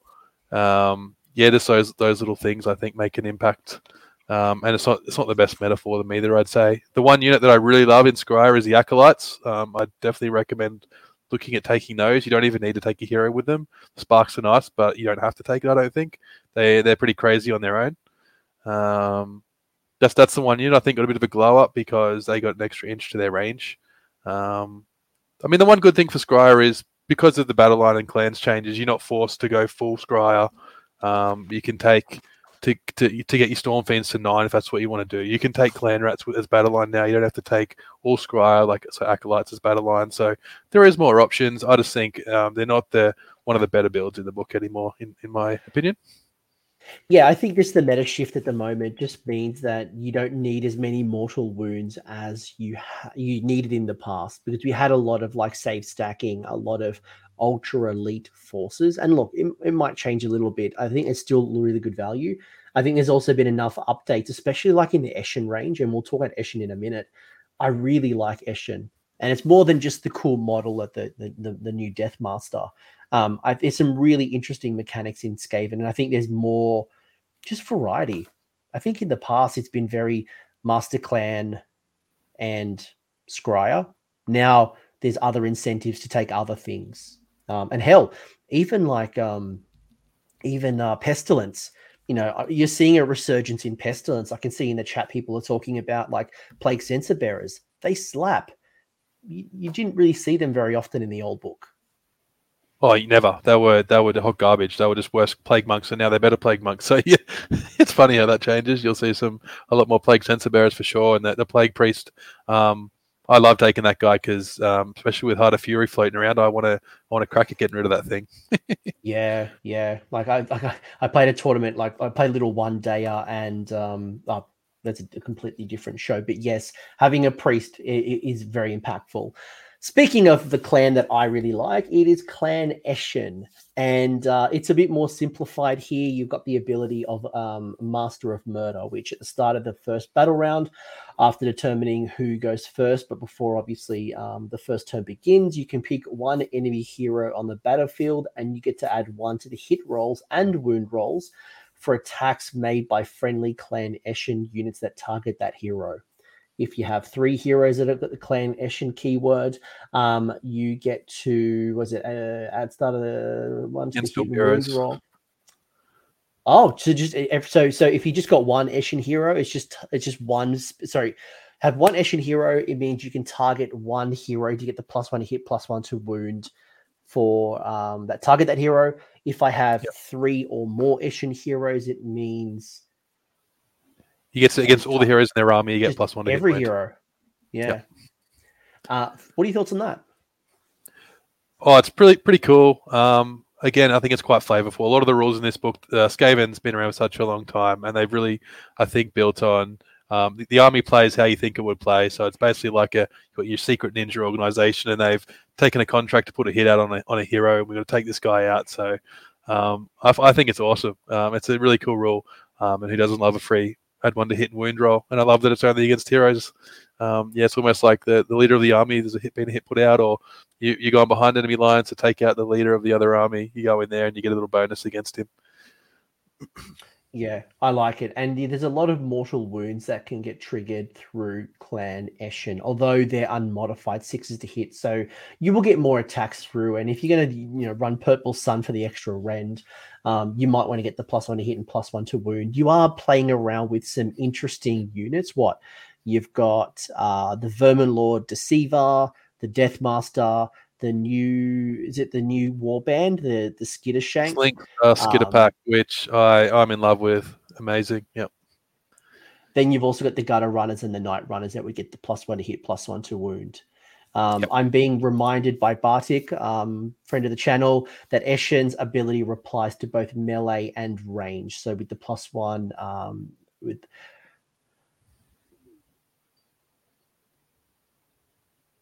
yeah cool okay there you go. Yes, it's um. I'll, again, I wouldn't build that.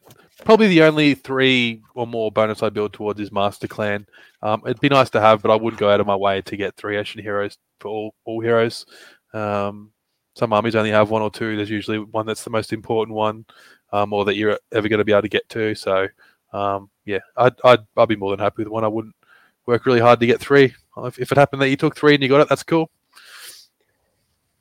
Uh, cool. Sorry, I was just I was just rereading what I've written, and um, yeah, just going back to what Bartik has mentioned is that when you have three or more Clan Eshin heroes, the plus one to hit, plus one to wound on all enemy heroes is only in melee. While if you just have one, it's for both shooting and it's, it's not melee restrictive. So that was that was what Bartik was talking about. So um, interesting pickup. I think to your point as well, I probably wouldn't run three clan Eshin heroes unless I was mostly running an Eshin force and I wanted multiple, you know, Death Masters and you know the the Vermin Lord Deceiver and things like that.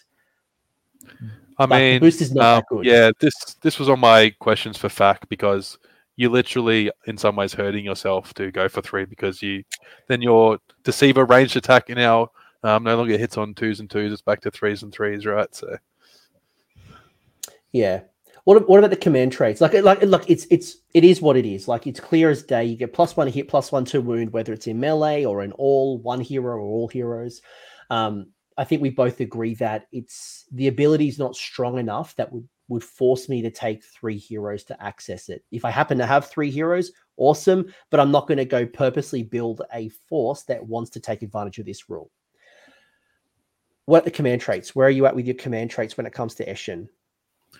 Um, I love two of these. Um, probably one of my favorite in the book, and nearly every list I run um, is a deceiver with incredible agility. Um, so if you remember the scurry away rule earlier, um, if when a hero fights, um, it can retreat instead of fighting. Um, you'll see here it gives you a general fly. So and a deceiver I think moves 14 inches. So um, if your deceiver's in a combat and you don't want him to fight and die, um, well now I can fly over whatever's surrounding him and, and live to fight another day. Um, and then even after you've done that, you've got you can do finest hour twice. So plus one to save twice a game or plus one to wound when you're going for the kill. Um, oh, it's incredible. Absolutely love incredible agility. I think it's one of the best in the book. Um, and Shadow Master's awesome. Um, you know, the, the Deceiver has this on his War Scroll already. If it's it's like Mirror Shield more than nine inches, you can't target him. Um, Death Master, I think, is a bit too many points at the moment. But if it sees a drop and you start to use them, um, this could this could be handy on him as well. Um, you know, make him so he can't be uh, pinged away from from long distance. The only way to kill him is in melee. So as long as you stay next to terrain, um, yeah. I'm being I'm, be, I'm being reminded by the chat as well that um, if you take your Vermin Lord, so for example, the Deceiver, which is the Eshin uh, Vermin Lord, it counts as two for your three hero choices. So between the Vermin Lord plus, um, you know, whether it's the uh, the Slink, Slink or Slanks or whatever the uh, um, Slink.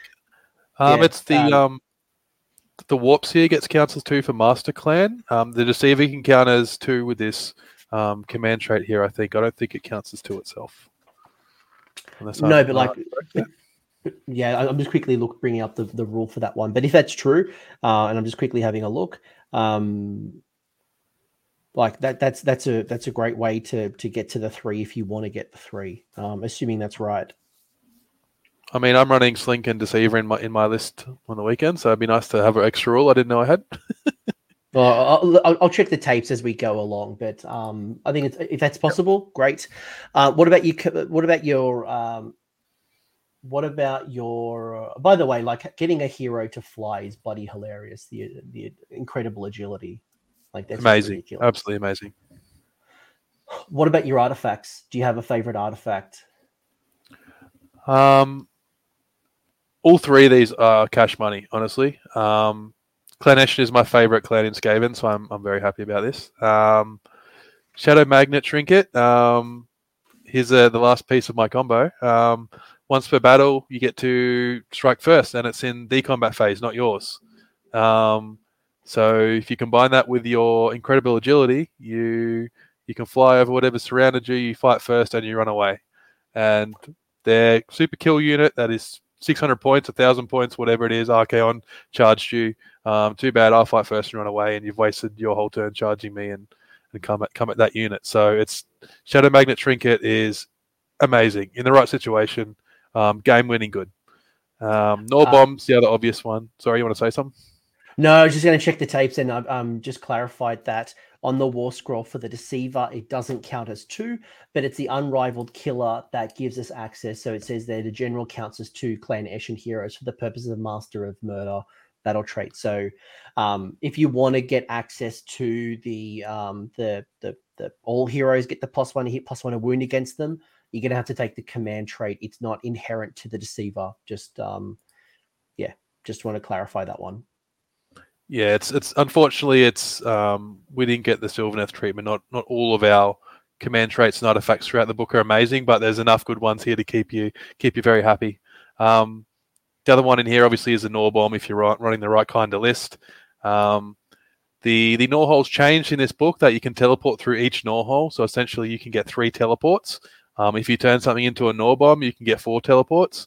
Um, worth keeping in mind that you can only go through each Gnaw hole once, but they can all come out at, at the same Gnaw hole. So you can have um, three units go through three different Gnaw holes. You make a terrain a Gnaw bomb, and three units suddenly appear around that that Gnaw, that terrain piece that you turned into a Gnaw hole.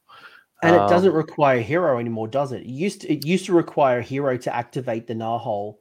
Now it doesn't, right? Yeah, that changed again. It never used to. Then they then it changed to needing a hero, and now that's gone again. Um, so just hold it within six and the movement phase, and, and in your hop, and out you come. Um, so the obvious, the obvious combo that you can see with this one is this is what you use with these Storm Fiends to get them in the, into position. Um, they can you know zone out your gnaw holes all they want, so you can't send your Stormfiend through the gnaw holes. But um, but when the whole board, every piece of train on the the board can become a gnaw hole, then um, those Stormfiends are, are getting into range to use those rattling guns um, at two damage, which are uh, pretty tasty. I will I will go back for a second and talk about the command traits. I think for me, if I'm going to pick one from Clan Eshin, it, it's incredible agility. Um, not for the ability to fly. I think fly is great and it'll be helpful um, to to get your model to where it needs to be. But it's a second part where I can access the finest hour twice. I think that is an interesting ability. Um, it's such you know finest hour is so good. Um, getting it twice um, in the right list with the right hero is you know potentially a chef's kiss. Yeah. Um, like I said, my combo is incredible agility with Shadow Magnet Trinket. You make your deceiver fly, so it doesn't matter if he's surrounded. Uh, you pop fight first, and then you use the Allegiance ability scurry away. Um, so basically, you get one turn of uh, you can't kill this deceiver because um, he's he's fighting first and he's running away. So it's yeah, you can do some really cool things. Um, the other interesting one with Gnaw is it uh, holes are impassable now. Um, so defensible terrain, whatever it's called. Um, so it's been around for a while now because I've had that rule for a bit. But um, but I want to. I'm hoping in the fact they address this because it's been around for a while. But um, if something's garrisoned inside a defensible terrain and you turn it into a gnaw hole that's impassable, what happens, right? So Ooh. that's a pretty cool, cool little, uh, uh, yeah, mind to, it'll blow your mind trying to figure it out because there's no answer. But yeah.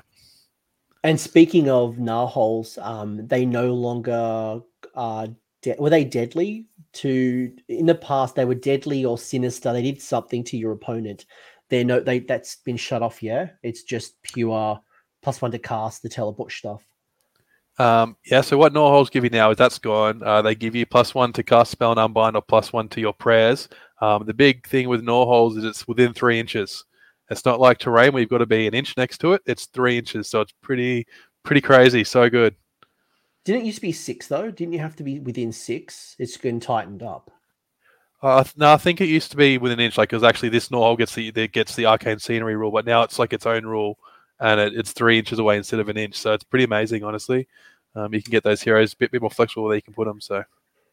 I had, I had actually a Gnaw with an opponent um, recently where they were in a bubble for both Arcane and um, a Gnaw so getting plus two to the cast the jerk.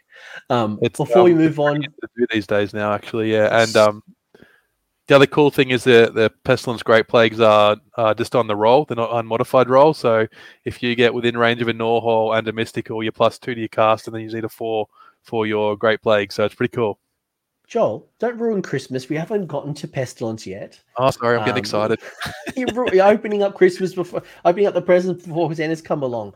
Um, quick question from Flip the Bacon: Do you think Emerald Life Swarm is a good use in Skaven? And um, they love the idea of bringing six clan rats back. Um, thoughts on Emerald Life Swarm in general for Skaven? Um, I think there's better options personally. Um, a lot of the endless spells got a glow up, and Emerald Life Swarm um, got a bit of a nerf, I guess, because it doesn't double tick when it only um, heals now when it moves, not when it's set up. Um, it did get plus two to its range for when it heals, so you got a three inch heal now. So in the past, you, you might not be able to get it within an inch because something's in a fight. You got a bit more range, you might be able to reach what you want to heal now. But um, I'd be looking elsewhere for endless spells. I think unfortunately there's there's better options and there's some amazing options for this army in particular. So um, yeah, probably probably not unfortunately, but it's still a good spell absolutely, it's, it's still worth it. But um, I'd be looking elsewhere for Skaven. And if I was bringing Life Swarm, it's probably not towards um, Clan Rats because Clan Rats are always bringing back models at the end of was it the Battle Shock phase. I'm bring I'm probably going to be healing up my my big unit of Storm Fiends. I'm bringing back some more of my punchier units as opposed to um, clan rats. But you do you run what you want to run. There's a great plethora of just you know whether it's gnashing jaws, uh, geminids, purple sun, uh, Locky the boatman. If you're taking Thanquol, is a, a great combination. Um, there's a lot of really good endless spells right now. That um, um, yeah, Skaven's definitely a, a, magic and a magic dom army in some ways. So um, Cogs is incredible in this army as well yeah, Cogs is a good one as well. So either way, you've got a lot of good choices. You do you. Uh, anything else when it comes to Eshin? Um, I think a lot of lists will have pieces of Eshin in them. I wouldn't go purely to Eshin, um, but it's it's it's great to include. You know, Deceiver is one of the it's a support hero. It does can do good damage, but it's a support hero, one of the best support pieces in the book. It does so much for the army. So a lot of times you'll just see, yeah, maybe one or two units of Eshin, maybe some Night Runners to give you a pre-game move to screen something off, um, keep that Alpha Strike away behind Jaws or something becomes um, really popular in your area or whatever tournaments you attend, for example. So um, and gutter runners for that deep strike and try and mortal something off. So yeah, I think a lot of armies will include pieces of Eshin. Um, you can definitely run an all Eshin army if that's that's your jam, and, and you'll have a great time and, and can do quite well. But um, yeah, I definitely think you'll you'll see a lot of Eshin units as one or two units in each army. I think even just taking like night runners or gutter runners, I think having some unit versatility. I love the I love the idea of running not one unit of night runners, being able to pre-game move, especially um, if you are going to be high drop and your opponent's not going to, you know, you're not going to get the chance of who's going first. If your opponent is going to be one of these turn in your faces, you know, Nurgle Flies, for example, or the or the um, the Sylvaneth bugs, they want to get the, the, the free pre-game like 12 inch move up, and then they're going to move another, you know, 12 inches or whatever it works out to be. You know, you can use those night runners to push them back, to keep them at bay, and you know, get them to avoid your your juicy, squishy center. Yeah, Skaven's um it doesn't take allies. You only take allies if you've got a pestilence general, and that's only Nurgle. So these you guys, you're only access to a pre-game move um, and for 90 points, you're happy you're happy to throw them away to keep something more important alive. So yeah, Night Runner's absolutely a good shout out. Yeah, and by the way, you know, I agree with Bartik. You know, Purple Sun and the the, the, the lunchbox. I call him the Uber driver. Um, they're probably the first two endless spells I'd be picking if I. Um, I I prefer Geminids as my choice um, with um. With um, Moulder. Um, what have we got in Moulder? Sorry, I think I'm slagging a bit. Um, yeah, my, just just on that point, my choice with Thanquol would be Geminids, but I'll, I'll, touch on that further when when we go through my list. I think at the end. Um, but yeah, don't write off Geminids. Yeah, and we um, will go. We will go through your list. We will go through your list at the end. Awesome, cool. Um, I'll touch on it there then. Um, cool. So so Moulder. Um, it's an interesting one, Moulder. Um, I'm not sure on on where this is going to fall. Um, I've heard lots of varying opinions on this is straight trash to this is amazing, and it will it will dominate. Um, I could depend on the meta as well. Um, if we turn into big horde metas, then yeah, these guys um, they'd love that. They go pretty crazy. Um, but I, I kind of see them as the same as Eshin. Um, I think a lot of lists you'll see rat ogres, one unit of two or four rat ogres with a master moulder for that that master clan ability we talked about earlier. Um, they've got cheap bodies. Um, rat ogres do pack a bit of a punch as well. Um, and master models on a three up can bring them back to life. So that's what I think you'll see a lot of. Um, I'm not sure. I, I, think master moulder takes a very specific person, and a lot of their sculpts are quite old, which is my knock yeah. on them. Um, they really need a line update. Um, I've been looking, unfortunately, at 3D printers just because I'd rather run GW, but they won't update the models, and and for some reason we don't get Isle of Blood Rat Ogres anymore, which I'd like to play with. So um, that's where I've been looking, but yeah, that's that's sort of how I feel. Unfortunately, they they really need a bit of love, bit a bit of a line update. You raise a good point. I think for me, when I look at um, Clan Moulder in general, I think I like some of the options. I like the idea of using potentially giant rats. I like the idea of using potentially um, rat ogres. Um, Moulder has some good things that you can tap into, whether it's you know rat swarms. Um, there's a whole bunch of good things, right? It depends on how you build and what you want to build around. But would I specifically start looking at the Hell Pit Abomination I, I look at the Hell Pit and look, it's got 14 wounds. It has a 2d6 move. It has a, a save of five up. Um, it has some interesting things you can possibly do. It heals. It's, you know, it, it ignores effects of, effects of spells and endless spells on a four. Then you can obviously add these um, these mutations to the to the Hell Pit. Is this enough for me to take a Hell Pit? Probably not. Now, if you love your Hell Pits, run your Hell Pits. But I'm personally not sold. Um, and, and as you said, maybe it's the meta. Yeah, for those that don't know, um, the the big thing with the Hell Pit is it's um it's avalanche of flesh. So um, when it goes to fight, you roll a dice for each model within three inches, and on a two up, it takes a mortal wound. Obviously, you can see there's uh, a mutation there called Quivering Bulk, so it adds one to the roll. So basically, makes it a one up. So every unit or every model in three inches takes a mortal wound for a unit. So if like hordes become big, or you're running into a bunch of witch elves or something like that, or zombies, um, it's like cool. Um, yep, whatever's in three inches, cool. You're dead. so that could be really cool if that becomes a really big thing. Um, I reckon you'd love that one, Coach, with your witch elves. But um, I'm not. sure. yeah, I don't think they're, they're quite there to include um, this as a as a piece in your army, unfortunately. Yeah, like if I was going to run one, I think the two d six move makes me a little bit nervous. Um, you know, what I want to do with it? You know, is it potentially something that's good? It sits in the backfield and maybe protects my back line as the rest of my force moves forward or is teleporting around with holes maybe. And then maybe I go with the toughness and get the extra wounds and the and the better save, and that's a real tanky piece in the backfield. Um, would I use it as a threat? Like I think it's just better, there's just better options. Um, but hey, if I'm a, a passionate Clan Moulder person, you do you run all the hell pits, um, run all the master moulder stuff and get pack rat masters. Packs, giant rats. Yeah. And... I, I, think rat ogres are probably the best thing in Moulder. Easy, yeah, easy. And your master moulder's good too because he obviously he's a support piece like we've been we've covered a few times. Um, your combos and your power pairs, that's one of the better um, power pairings in the book. Um, because not a, we talked about the plus three to run and charge, but that buff also gives them plus one to wound as well. Um, so they'll be wounding on twos. Um, so yeah, pretty pretty pretty amazing. Um, you can take a pack master to do that if you're low on points. So the pack masters you get three for 65. They're just a unit. They're not heroes, so you're not having to, to waste a hero slot. Um, and they will give you the three plus three to run, charge, and wound. Um, the master moulder has an extra ability for his 90 points. He takes up a hero slot, which you might want to help fill out a, a battalion. Um, and on a three up, when they the first time they die on a three up, they come back. So that's a it's a really powerful combination. Is there any artifacts or command traits that you um, would like out of these? Like, for example, artifacts. If you were going to take a, a Moulder faction, and look, they're they're they're heroes in general as well. Like, I wonder, are they even worth putting an artifact on to begin with?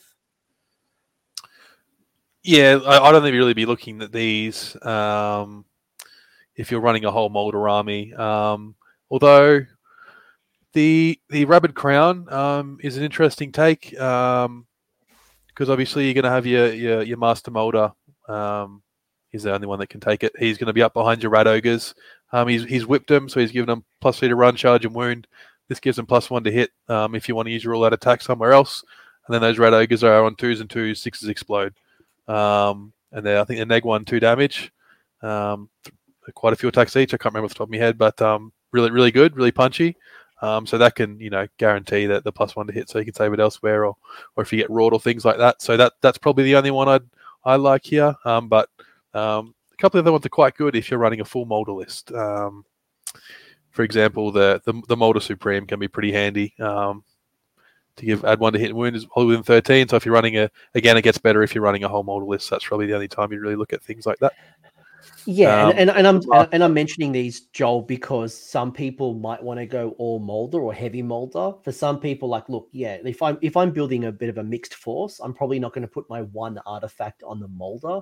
But if I'm going towards a full moulder, then yeah, like calling that out.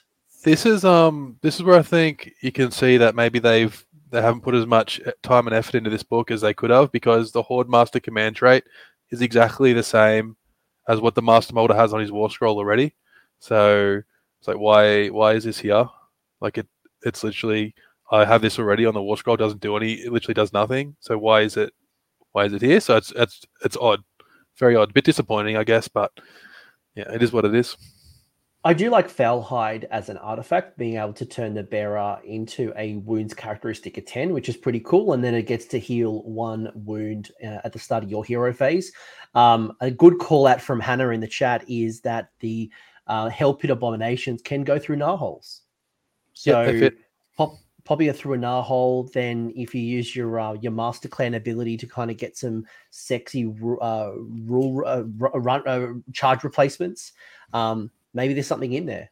Maybe there's some secret um, tech that I haven't thought about. Yeah, that, that's it. There's there is reliable ways to, to, get around the two d six movement, which can be a bit frustrating. Um, the Foulhide, I think, would be so much better if it was nine wounds instead of ten, because then you lose all the cool things that you get when you're less than ten wounds. I was going to call that out. I was going to say that you know when you do move to the ten characteristic, it does change some of the interactions. So, um, yeah, good call, good call. Anything else from Moulder? I think it's pretty self-explanatory. Like it's ultimately fo- focused on buffing the hell pits. Unfortunately, um, there are some other boosts, but you know, like a lot of your allegiance is tied into a unit that you might not run or you might not run a lot of in a competitive sense. Yeah, it's frustrating because the allegiance ability only works on one unit, um, and it's not the the unit that you would be wanting to run from Moulder. It's it's the rat ogres that you'd be looking at. Um, so a lot of the times you you'll take that and you'll get no benefit from from this, unfortunately. Um, if you're that crazy guy that wants to run four hell pits and a bunch of little rat rat packs all over the place, um, look, it's cool. Uh, you can have a, you can have a good time. Um, you know you know what you're there for. Um, I think the thing you'll see a lot of from Moulder is your Rat Ogre and your Master Moulder combination. That's that's what you're going to see a lot of. Agreed, agreed. And rat ogres have become popular, which is which is um very yeah, which is great. It's just a shame that yeah, the Isle of Blood ogres are probably the better ones of the the two rat ogre varieties. Another Yeah. clan that I'm not that big of a fan of, and maybe uh maybe I'm being a bit harsh on them, which is the clan Verminus. Seems as someone else mentioned in the chat earlier, a little vanilla. So your clan Verminus, which is what your uh, Vermin Lord Warbringer, your Claw Lord, um, Spike's Claw, his Swarm, Clan Rats, and your Storm Vermin. So you've got the Mighty Warlord. So um, it's a heroic action that can be used for a friendly Claw Lord. Um, if you do so, the eligible command trait from page 70 to 71 Lord. Uh, what? So you get an extra, pick an extra command trait for a heroic action. You get extra command trait for heroic action. Yeah, it's only from the basically saying you only pick a Verminus command trait um, to do it with.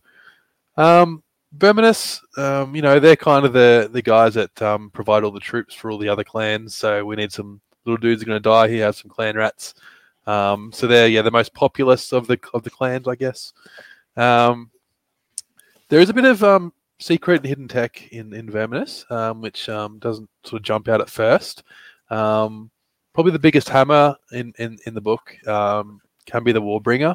Um, for example, when you take the the just the the generic command trait that all all heroes get access to for plus two attacks, um, you juice him up with um, and he's got two profiles. Um, and you put flaming weapon on him because the the vermin lords can only take generic spell lore, so flaming weapon, levitate, etc. Um, yeah, that guy can um, get pretty punchy. Um, and the Warbringer is also a great take because he gives you access to dreaded death frenzy. I think Yeah, it's I was, I was, I was about, yeah, I was about to call that out. It's dre- the dreaded death frenzy um uh spell, which uh is successfully cast on a seven. Pick three D three friendly Skaven units wholly within range until the next hero phase. Until your next hero phase, um, they can fight uh before they die. So if they get slain, they get to fight. So. Um, that's that's pretty good. And you look, yeah, you're right. Like the Vermin Lord does slap. Like you know, it's got some good rend. You know, the Spike Fist uh, wounds on a two up. It has a five up ward. Uh, you can re-roll wound rolls for attacks um, within 13 inches of three or more Skaven units.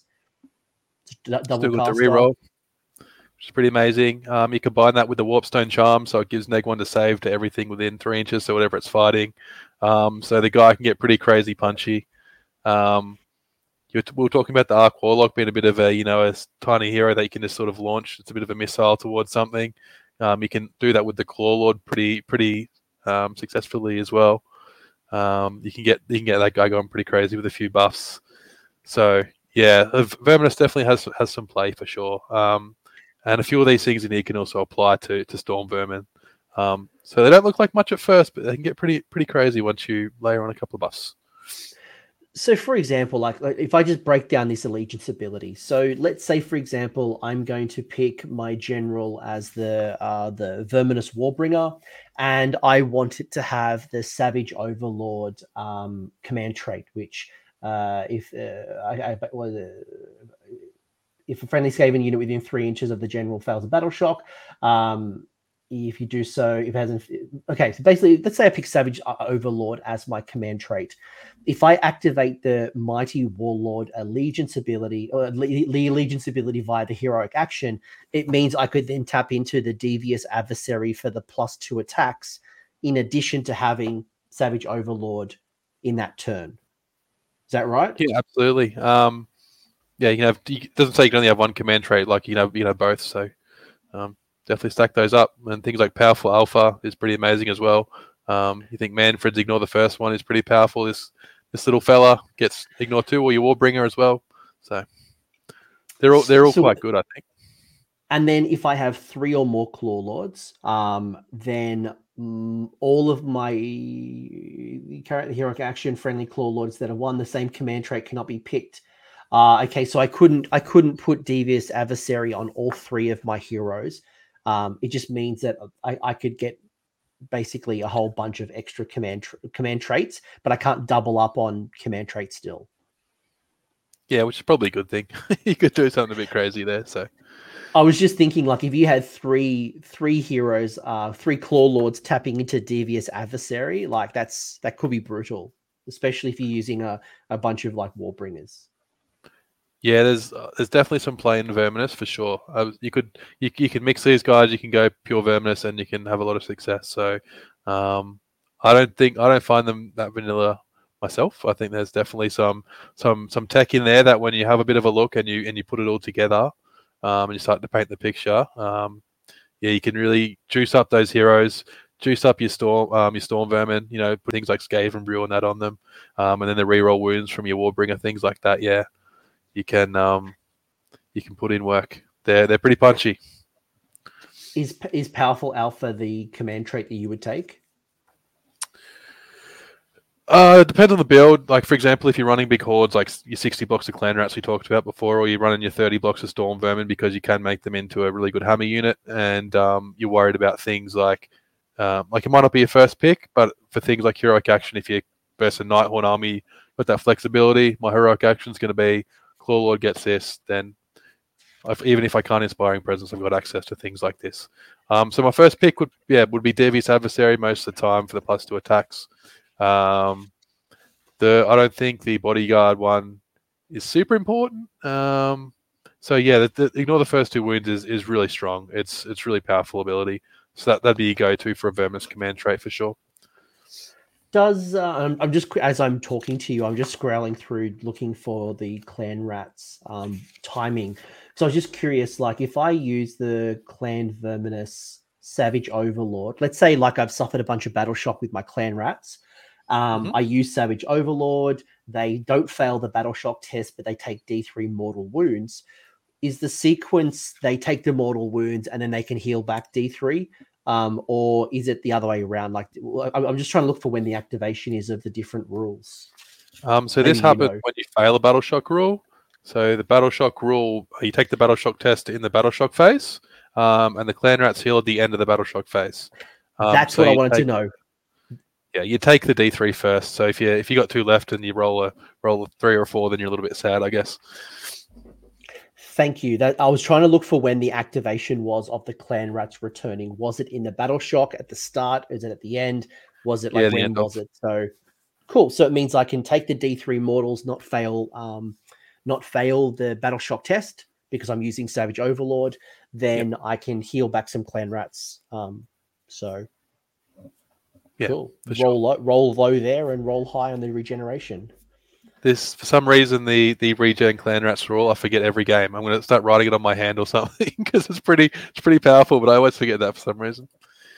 What about your artifacts? If you were going to go clan verminus for an artifact, do you have a favorite? I think I've got one.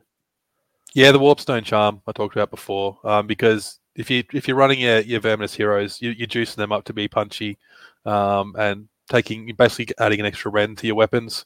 Um, and it's it's not just the hero that punches them; it's everything within three. So if you've got another unit next to that next to your hero that's about to swing, it, it works on them too. So um, yeah, Warpstone Charm is definitely the, the clear winner for me. But um, Rust Cursed Armor isn't bad either and good reminder from the Dark Prince is that things like you know Death Frenzy, for example, do last until your next hero phase, so it can be a good defensive mechanism um, to avoid like double turns or you know obviously keeping your buffs on until um, your next turn. So you know something to keep in mind. And, um, I really. Death Frenzy also was one of those spells that didn't change the Wholly Within. So if you order Satal 13 inches, cool, have Death Frenzy. So um, yeah, it's pretty powerful. I don't mind the shield of distraction if I'm being honest. Um, the the bearer cannot be picked as a target um, of a combat attack by more than one uh, unit per phase. So depending on you know what I put it on or, or what I want to do with it, I actually don't mind that one. Um, it's not bad. I, I personally think it's a it's a little bit of a trap. Um, mm-hmm. just because the units that you're putting, if you put on a claw lord, he's going to die to most things. Um, the things that you're going to send in to kill your your warbringer aren't going to be a lot of MSU units. You're going to be sending in your, your big your big hammer unit that you put in your army to try and take care of him. Um, so I don't, yeah, I, I, personally would prefer the other ones. Um, but in certain situations, say for example, Nighthaunt that want to charge you with six, seven, eight units to stack their their debuffs, that's obviously amazing against things like Nighthaunt. So there's definitely play in it.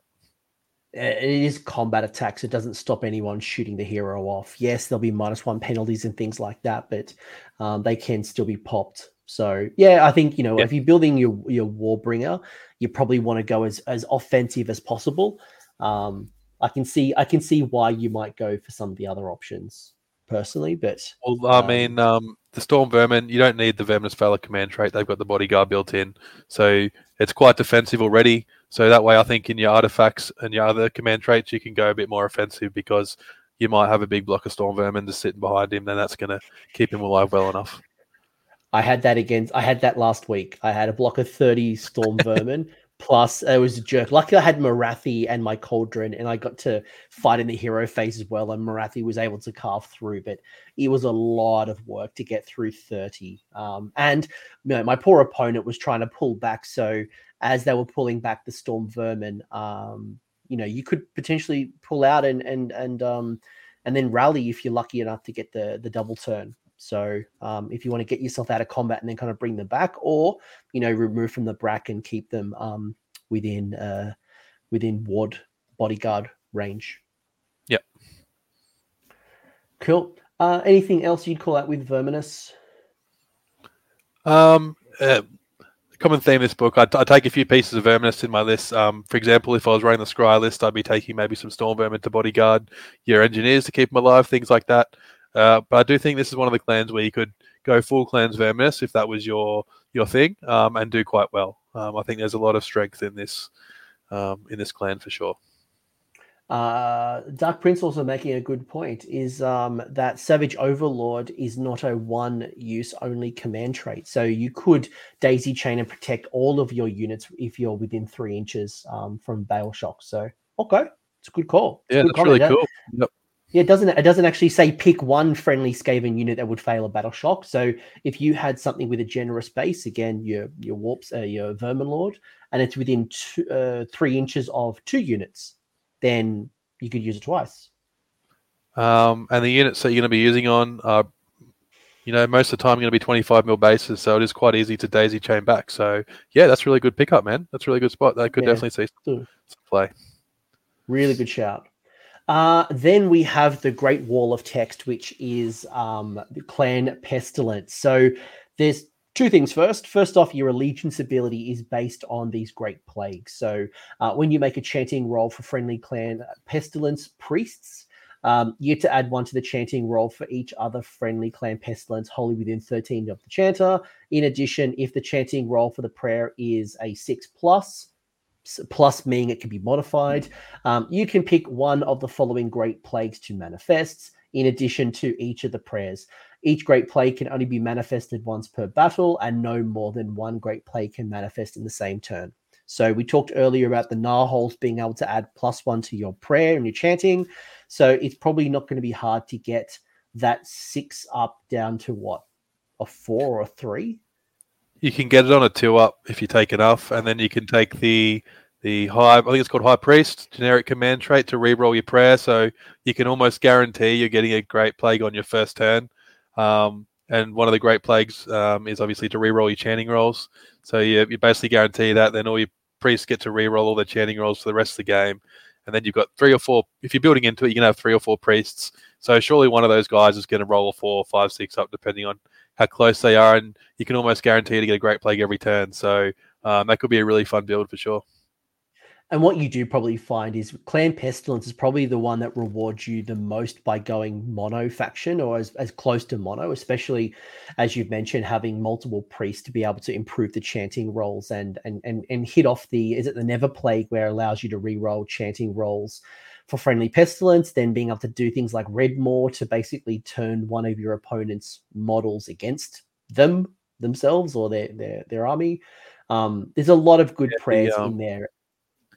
The Redmaw Plague is one of those things that I think will attract a lot of people. It can give you that one amazing moment in your game that you're going to remember from it, uh, where you take control of one of their key heroes and they turn around and bonk off one of their units. Um, yeah, that, that's a really cool one. I'm, I'm glad that stayed in. So I'm going to read it out, and Joel, tell me what it means to you. So if you pick the Redmaw Plague, which is the Great Plague, um, you pick uh, the the nearest enemy hero within 13 inches of the chanter. Um, that hero is infected with the Redmaw Plague for the rest of the battle. If several heroes are, you know, you basically just find what's the closest.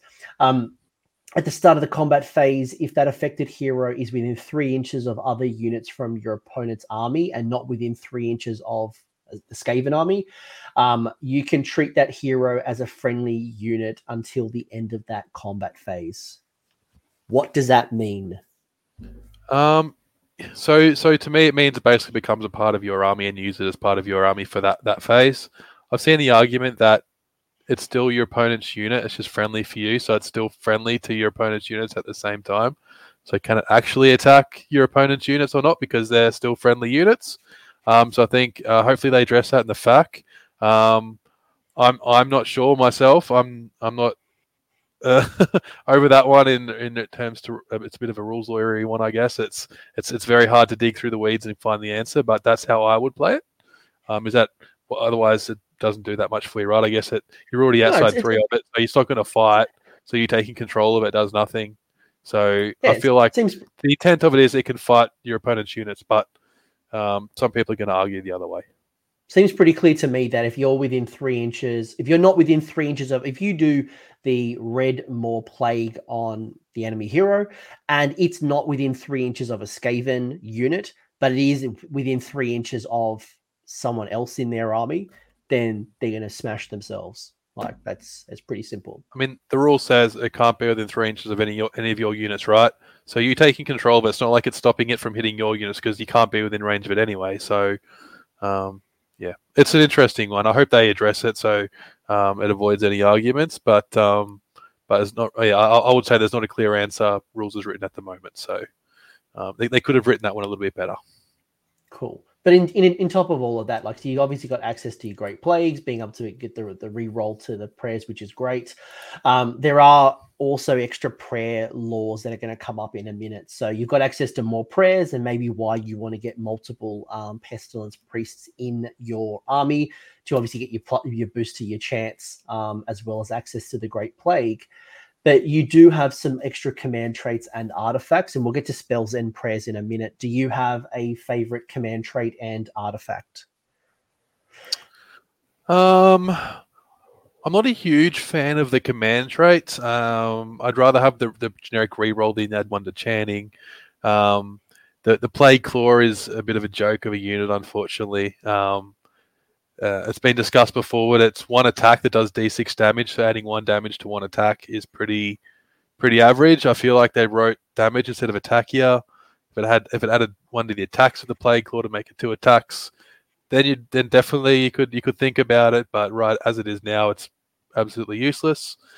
Um, the rid with poxes again. It, I've seen some people use this with their plague furnace because it is quite hard to kill, and you can make it a mortal wound machine um, between its censer swinging around, um, and then the, the, artifact that does mortal wounds as well um, at the start of the combat phase. So you, you can, you know, chunk it up to be a, a big mortal wound bomb. Um, so that one's kind of cool, but I'd be looking at generics or, or, other other command traits from other parts of the the army. Um, the Blade of Corruption um, is incredible on your Corruptor, uh, especially if you run things like Devious Adversary plus two attacks. So um, people don't know, the Corruptor is 2d6 attacks. Um, so to be able to guarantee an extra two attacks on 2d6 um, sort of insulates you from a bad roll gives you more chance to um, roll those sixes to wound for neg 3 rend 6 damage, which is obviously uh, crazy. Like, incredible if you spike on that. Like my god, you'll take take anything off. Um, the Fum- Fumigatus, or I don't know if I'm saying that right. Obviously, with the, the Plague Furnace, I think he could do a little mortal wound, cool little mortal wound thing there, but I wouldn't look at it. Um, Blistrevous the Living Cyst is really cool and like I think one of the best memes in the game. Um, so gives you strike first, um, and starting from the second uh, battle round, um, you can send this artifact to another Clan Pestilence hero. Um, now there's no range on that. Um, so your corruptor, you put the blade of corruption on him.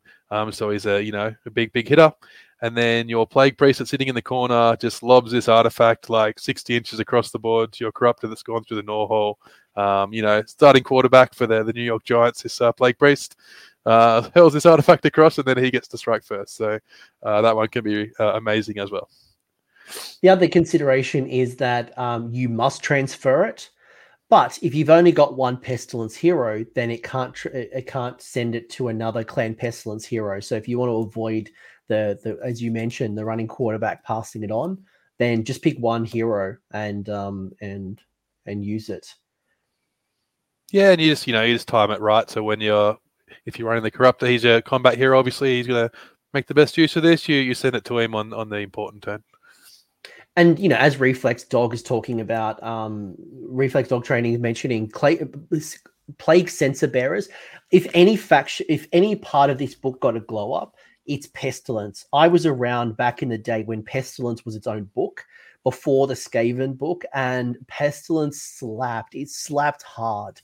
I feel like it started to come back, and you are going to see. And I think it was Vince Venturella who called it out in his stream he was mentioning that the um, the profile of the plague uh, censer bearers is almost like it's very close to the annihilators in Stormcast. Yes, you can't drop from the sky and and, and get a re-rollable seven inch charge, but you know it will slap. It will slap hard. I mean, it's a, they're amazing, and just the base war scroll in itself is amazing. And then the buffs you can put on top of them are so mental. Um, just remember the things we've covered: Skaven Brew, Death Frenzy. Um, There'll be a prayer coming up that you can. There's two prayers coming up that you can put on them. Um, like you can get them up to I think six attacks on twos, twos, neg one, two damage. Then they fight. They do the same on death. So um, yeah, plus one attack when they charge, and they get plus one to wound if they're within 18 inches of plague monks, and you know get subtract. I think it's subtract one for wound rolls for attacks made against them. Like far out, like they, they are going to be a popular. Uh, I'm seeing a lot of people talk about plague censer bearers. I've got I've got ten. Um, I would love to own like thirty or forty. Like you'll you'll see armies with thirty or forty of them. Um, yeah, they're they're so good. It's great, and you've never seen them before. They've always been bad, so it's cool that um, you might actually see these guys. I, I don't mind the sculpt. A lot of people hate on it, but I don't mind it. I think it's cool one call out and then a question. Bartik mentioning good, really good point. Um, one of the things with Redmaw that you can be really beneficial is tapping into some of those once per game abilities. You could potentially do it to Dark Master if you're able to get into Ky- uh, into Kairos, into Be'lakor, and be able to take over the Dark Master if they haven't spent it already. If you know something like Aether Quartz or Kairos's um, re rolls, um, or, sorry, being able to change dice rolls, all of those things that uh, are available, even if you can't take them over and fight in the hero phase um, or fight in general, you know you can you can use Redmaw to do some of these things. So a good call out here bartik. Thank you for for mentioning that. Yeah absolutely. Um and unfortunately on Be'lakor he pops out in the opponent's hero phase. So um that's a no go yeah. but absolutely on kairos or or yeah heroes um Lumineth it's only heroes unfortunately. So um Lumineth heroes burning the Aether Quartz could be cool. Um was impactful as kairos obviously but um yeah absolutely. Um you can really mess with the opponent's plans doing that um, Redmaw Plagues. Yeah, so cool. Good fun. Is there any Ner- Nurgle units that you would take? I mean, that's very thematic, right? You know, Pestilence are very Nurgly. Would you bring any Nurgle units into the mix um, for Clan Pestilence? I can only think of one, um, if I'm being honest. Yeah, it's um, I'm I'm not sure they really work because the issue with Nurgle um, is the ward um, used to be on the War Scroll, now it's in the Allegiance abilities, so you're paying for things you don't have access to anymore. Um, the one I've seen people talk about is maybe Nurglings. Yeah. Um, so that, that that could be an option, but from what I've looked at, there wasn't really I saw much much interest in, unfortunately. Um, yeah, like you know, flies could be cool. Um, you're going to run a lot of priests, and you're probably going to have a curse on one of those priests. So maybe um, your, your your plague drones um, with their shooting with bulk attacks. Um, you could look, but again, it's if they had the five uh, ward on the war scroll, I'd be like, yeah, cool, let's try some Nurgle. But uh, for me, they just they just lose too much shot on the. You're paying points for things you don't get anymore, basically. So. And if you're picking Nurglings because you want to be able to pull out a, a model in the opponent's territory through the terrain piece, it begs the question: Are you better off just taking gutter runners? Abs- exactly, and um, Skaven are probably one of the best books in the game in regards to moving units around the board through teleports and shenanigans. So, do you really need another one? Probably not. Liam, yes, it is. Like I, I, can, I can say the the Skaven Pestilence book is back in the day. I, this OG like first edition stuff where Stormcast had like a book that was purely for like what is essentially fulminators like the is it chamber excelsius or whatever it was? Like there's some bizarre it seems like 84 years bartek 100% right.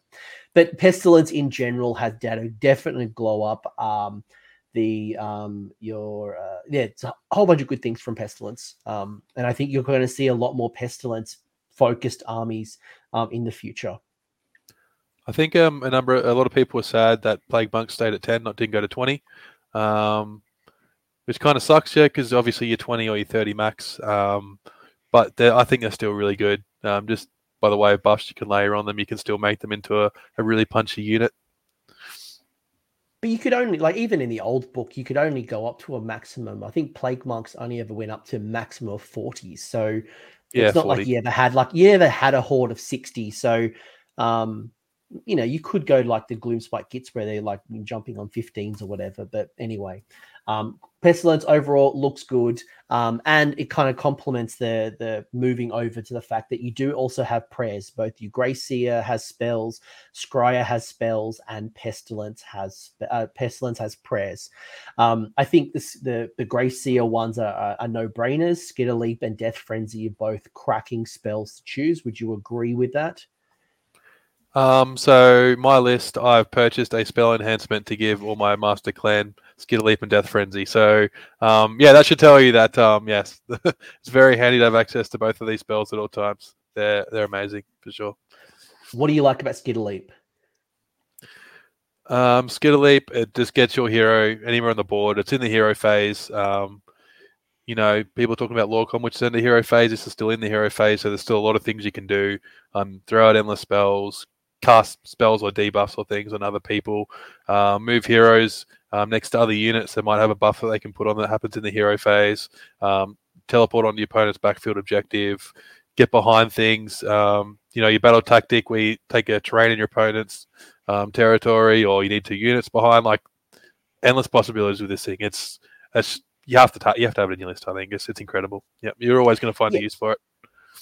Yeah, I found a lot of value. There's been times where I've been clutching for the battle tactics uh, as I get late into the game and desecrate their land, for example, like being able to claim a, claim a terrain piece has been so valuable. And if you're able to Skitterleap a wizard, just take over, you know, you're contesting it one nil, boom, you got uh, you've got yourself a, a battle tactic. So that in itself, let alone being able to, you know, move move away from combats, to be able to go in and reinforce another part of the board to claim an objective. Skitterleap is just a cracking um, spell to have, and it's relatively easy to cast on a six as well. So, um, in, in yeah, it's really good. Um, um, who's unit? And this just worth to um, add on to that. Greyseer, the units are taking this once per turn in the hero phase. They get to roll on 3d6 to remove the lowest. So again makes it even almost um, a guarantee to get off. It's very rare that I don't successfully cast Skitterleap. Obviously, unless it's unbound, but to cast it um, nearly always happens. Who are good recipients of Death Frenzy? Um, basically everything except heroes because they, they're not allowed to. um, the big ones to me, I like. I normally chuck it on my censer bearers because um, they're yeah they're killies all hell. Um, Storm Vermin can be be a good one because you can make them really killy plague monks. Um, a lot of units in this book you can take them in, you know, bigger than a small small unit. So you reinforce them once or twice. You lay the buffs on and you give them Death Frenzy, so they get to fight twice. Um, you only fight twice in a phase, so it's worth noting you can't Death Frenzy, Dreaded, De- Dreaded Death Frenzy, so you can put fight twice on uh, fight on death twice on something. You can certainly fight twice in the same phase. That's a core rule. So you can't fight, then get killed, and then fight twice again. Um, so worth remembering that one. But yeah, look, this just doubles your output, I guess, because you're fighting twice. Um, it can make it a hard decision for your opponent to want to charge something because they know if I kill this, it gets to fight me when it dies. Um, yeah, incredible spell. Again, um, you want to have this in every list, 100%. What about Skryre? If you're taking Skryre Wizards, um, what's your? I think all three of them are good spells. Um, what's your priority order? What's first? What's second? What's third? if you're taking Scry units or building a Scry list, um, more, more, more warp power. It's been the Scry spell the whole way through. It hasn't changed. Um, so obviously that's your first choice because you're going to use that on your on your Storm Fiends or your reinforced block of acolytes.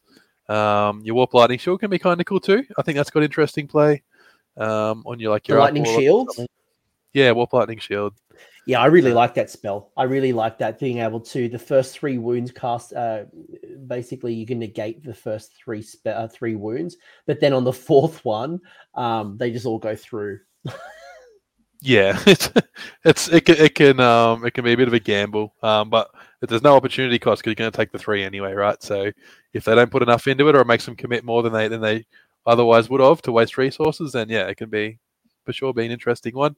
Um, Chain Warp Lightning, I think it's clearly the worst of the three, but again, it, it, it could um, Skitterleap something in in front of someone's whole army. And if they're all bunched up in a castle, then they all take a mortal wound. So it could actually add up to be quite a few. So for sure has some play as well and there's you know there's when we start kind of getting into these layer of the onion as you called it out you know you can start to see the combination start to form out you know bartik mentioning you know death frenzy plus dreaded death frenzy on the warbringer Skitterleaped into your opponent. Like there's just so many crazy combinations that on its surface like you're like okay cool there's some good stuff in there. But when you start connecting the dots you start to see the true power of skaven which um, which is again one of the list builders dreams because there's just so much potential to unlock Oh mate, yeah, you could you could sit there for days writing lists nonstop, and oh, if I take this out and add this, yeah, it's it's um definitely if you enjoy list building, it's a, it's a good army to jump on. Hannah mentioning Death Frenzy with more, more warp power on Doom wheels with the Vial of the Fulminator. Again, like this is so much craziness, and that's why I love you, Skaven folk, because you you've got to be snorting the uh the you got to start snorting that green stuff to to kind of get across this army. What about your pestilence prayers? I mean, we already know that you're going to get plus one if you're going to have multiple priests within um, 13, holy within 13. You get plus one, so you've got a whole access. By the way, you've still got curse.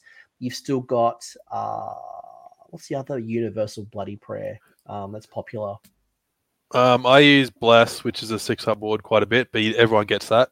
Um, I'm not sure what the other one is. Is there another one? I just look at curse. yeah, I mean, curse. You, you, can use it on curse, which is going to be great, especially with all those plague monks going in. Um, can be quite powerful. Uh, flip the bacon. We will get there in a minute. We'll talk about the Skaven endless spells. Um, do you have any favorites from the the pestilence priest options? Um, all three good. Um, I think it's amazing that all three go off on a three. Um, mm. So hmm. you sit something next to a Gnawhole within three goes off on a two. Um, so very reliable. Um, I mean, add one to your wound rolls if you want to run your Censer bearers and you don't want to take plague monks. Um, there you go, you're on twos to wound again. Um, adding one to the attacks of a unit. Um, oh, that's everyone would love to have that that pair in their book, I'm sure. Um, especially when you're running a big blob of censer bearers or plague monks. Um, the disease disease is amazing too, um, especially with things like Skitterleap, so you can get in range of the unit you want to hit um, and just clear out a third of that unit and smite is the one this the other prayer that we were i was trying that was the one i was thinking of. I couldn't think of uh, what it actually was. Thank you dark prince. For me rabid rabbit is the one that i love. I mean like it's filth filth or rabid rabbit. I think um, getting the plus one attack characteristic on um, those censer bearers for example um, you know could really slap. Or if you have uh, rabid rabbit on plague monks and you're able to get curse off as well um, you can do some sensational damage, um, which is why I love the Clan Pestilence and why you probably will take multiple Clan Pestilence hero to access. You know, yes, you'll get access to some great plagues, but also just the ability to boost up those um, those chant rolls. Um, like I said before, with the Grey Seer, when I bought the the spell enhancement to get two spells, if you're running two or three Plague Priests, I'd seriously look at buying a Prayer enhancement um, because you want to probably going to want to have Curse on every single priest, or you can double up on having every priest with Filth, Filth, and Rabid, Rabid, for example, and just chuck Disease, Disease on one off, the spare one off in the corner in case you want to teleport and clear out a bit, bit of a horde unit. So they've all got play, and I would definitely consider buying a, a Prayer enhancement if um, if you're running two or three of them, maybe four. By the way, Joel, I want to apologize. I said that we'd get this done in two hours, and it's already two and a half, two, two hours and fifteen minutes. Like, let's let's see if we can wrap this up soon. Like, we'll be here Fair forever. Enough. And I think that's no, no, no, no, no, no, no. I'm not trying to hurry you up. Like, it's actually like this is a really good discussion, and we haven't really even gone through the war scrolls. You can, you know, really, really, really get in deep with the weeds, and that's like a Cities of Sigmar. I could spend ten hours talking about cities, and you still wouldn't get to uh, an outcome because it's just so rich with the combinations of synergies, what you can do with the, you know all the different buffs and, and, and things like that. Um, couple of things that I do want to call out before we get into the faction battle tactics and then your list is: Are there any units that you think um, really won with this book? Um, we talked Thanquol, Thanquol and Boatman, for example. The uh, it's just a great combination is there any any other units that you think are just absolute favorites of yours right now? Um, we talked about censer Bearers a lot. Obviously, they're they're an easy pick. Uh, you just take three seconds, look at the war scroll, and see that the ninety points, and say, "Hell yeah!" Um, it's good, to, and, and they haven't been on the table, so it's good to see those guys. Um, I love the Deceiver. He was good in the last book, but with the new command traits and artifacts they've given him, um, that guy, you can do so many tricksy, crazy things that you shouldn't be able to do in the game that you can do with him. Um, so I love what they've done with him. I definitely think he's got better. Uh, the Warbringer as well, uh, what we touched on before, you can make him a probably one of the best hammers in the game, probably the best hero hammer in the book for sure. Um, things like gutters, gutter runners, and night runners, um, big glow up. I think you'll see uh, one or two of those in a lot of lists. Not every list, but most lists. I think um, should include them, and if they don't, they should be putting them in. Um, Rat ogres are the obvious one. Like we've talked, we've touched on a lot of these. Rat ogres are amazing. Um, if the master clan stays as it is, I think nearly every list will have rat ogres and the master moulder in it. Um, I really love the Skryre Acolytes. I think they're being massively underrated. Um, you plug their stats into a stats hammer app and and see the damage output, and you're like, oh, okay, hang on. Um, and then you plug in 20 of them in the Games Workshop website when you're buying them acolytes one each, and then you realize why you're not using them uh, unless you obviously own a 3D printer. The reason I wanted to bring this up is because of what Flip the Bacon had asked, which was, What are our opinions on endless spells? And the flipping of the tide here is, What are you not a fan of? And I'm going to say right now, I'm not a fan of all three of the Skaven um, endless spells. And the warp lightning vortex, in my opinion, seems to have gotten worse. Do you agree 100%. or disagree with that statement? Hundred percent. Um, the the, the fact I've I've tried to use it a few times, and the fact that you've got to set it up an inch away from everything else, um, you can find it really hard to get it in the optimal position or where you want to get it. Um, and the fact it doesn't stop flying units from getting fly anymore, um, that really hurts as well and the range got smaller. It was it was in a six inch range now to a th- is it three inches? Uh, the range is still the same, still six. Um, but yeah, it lost it lost the uh, stops fly part of it. Um, it did drop down ten points, but I just think um, that in combination with the glow up that basically every other endless spell got in this GHB, uh, there's just better choices. Yeah, that was that was probably. I, I, thought there was a range. I thought there was something else other than the fly being removed. But when I looked at it, I'm like, yeah, it didn't get an improvement that I would need to see to bring the. Obviously, again, it's a cool spell. It looks great. It's Skaven.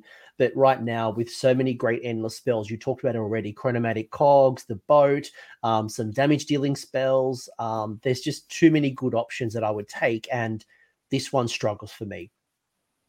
I haven't used it for a long time because um, a lot of people sort of um, don't enjoy playing against the Warp Lightning Vortex, but I can't remember if it's this this iteration or a previous one that put in that has to be an inch away from everything else when it's set up part.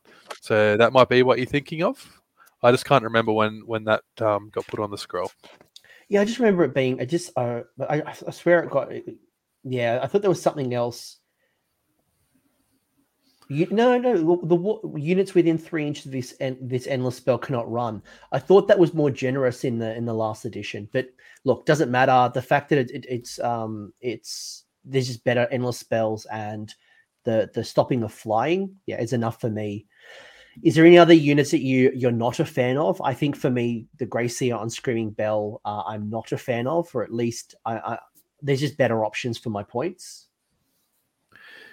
Yeah, for sure. Um, I'm not a fan of the Warpseer either. Um, he lost the, the battle shock bubble, which was um, like 26 inches, so basically like the whole battlefield. So um, losing that and um, going up in points again, um, I think you'll still see him in some lists, but he's not definitely not what he used to be.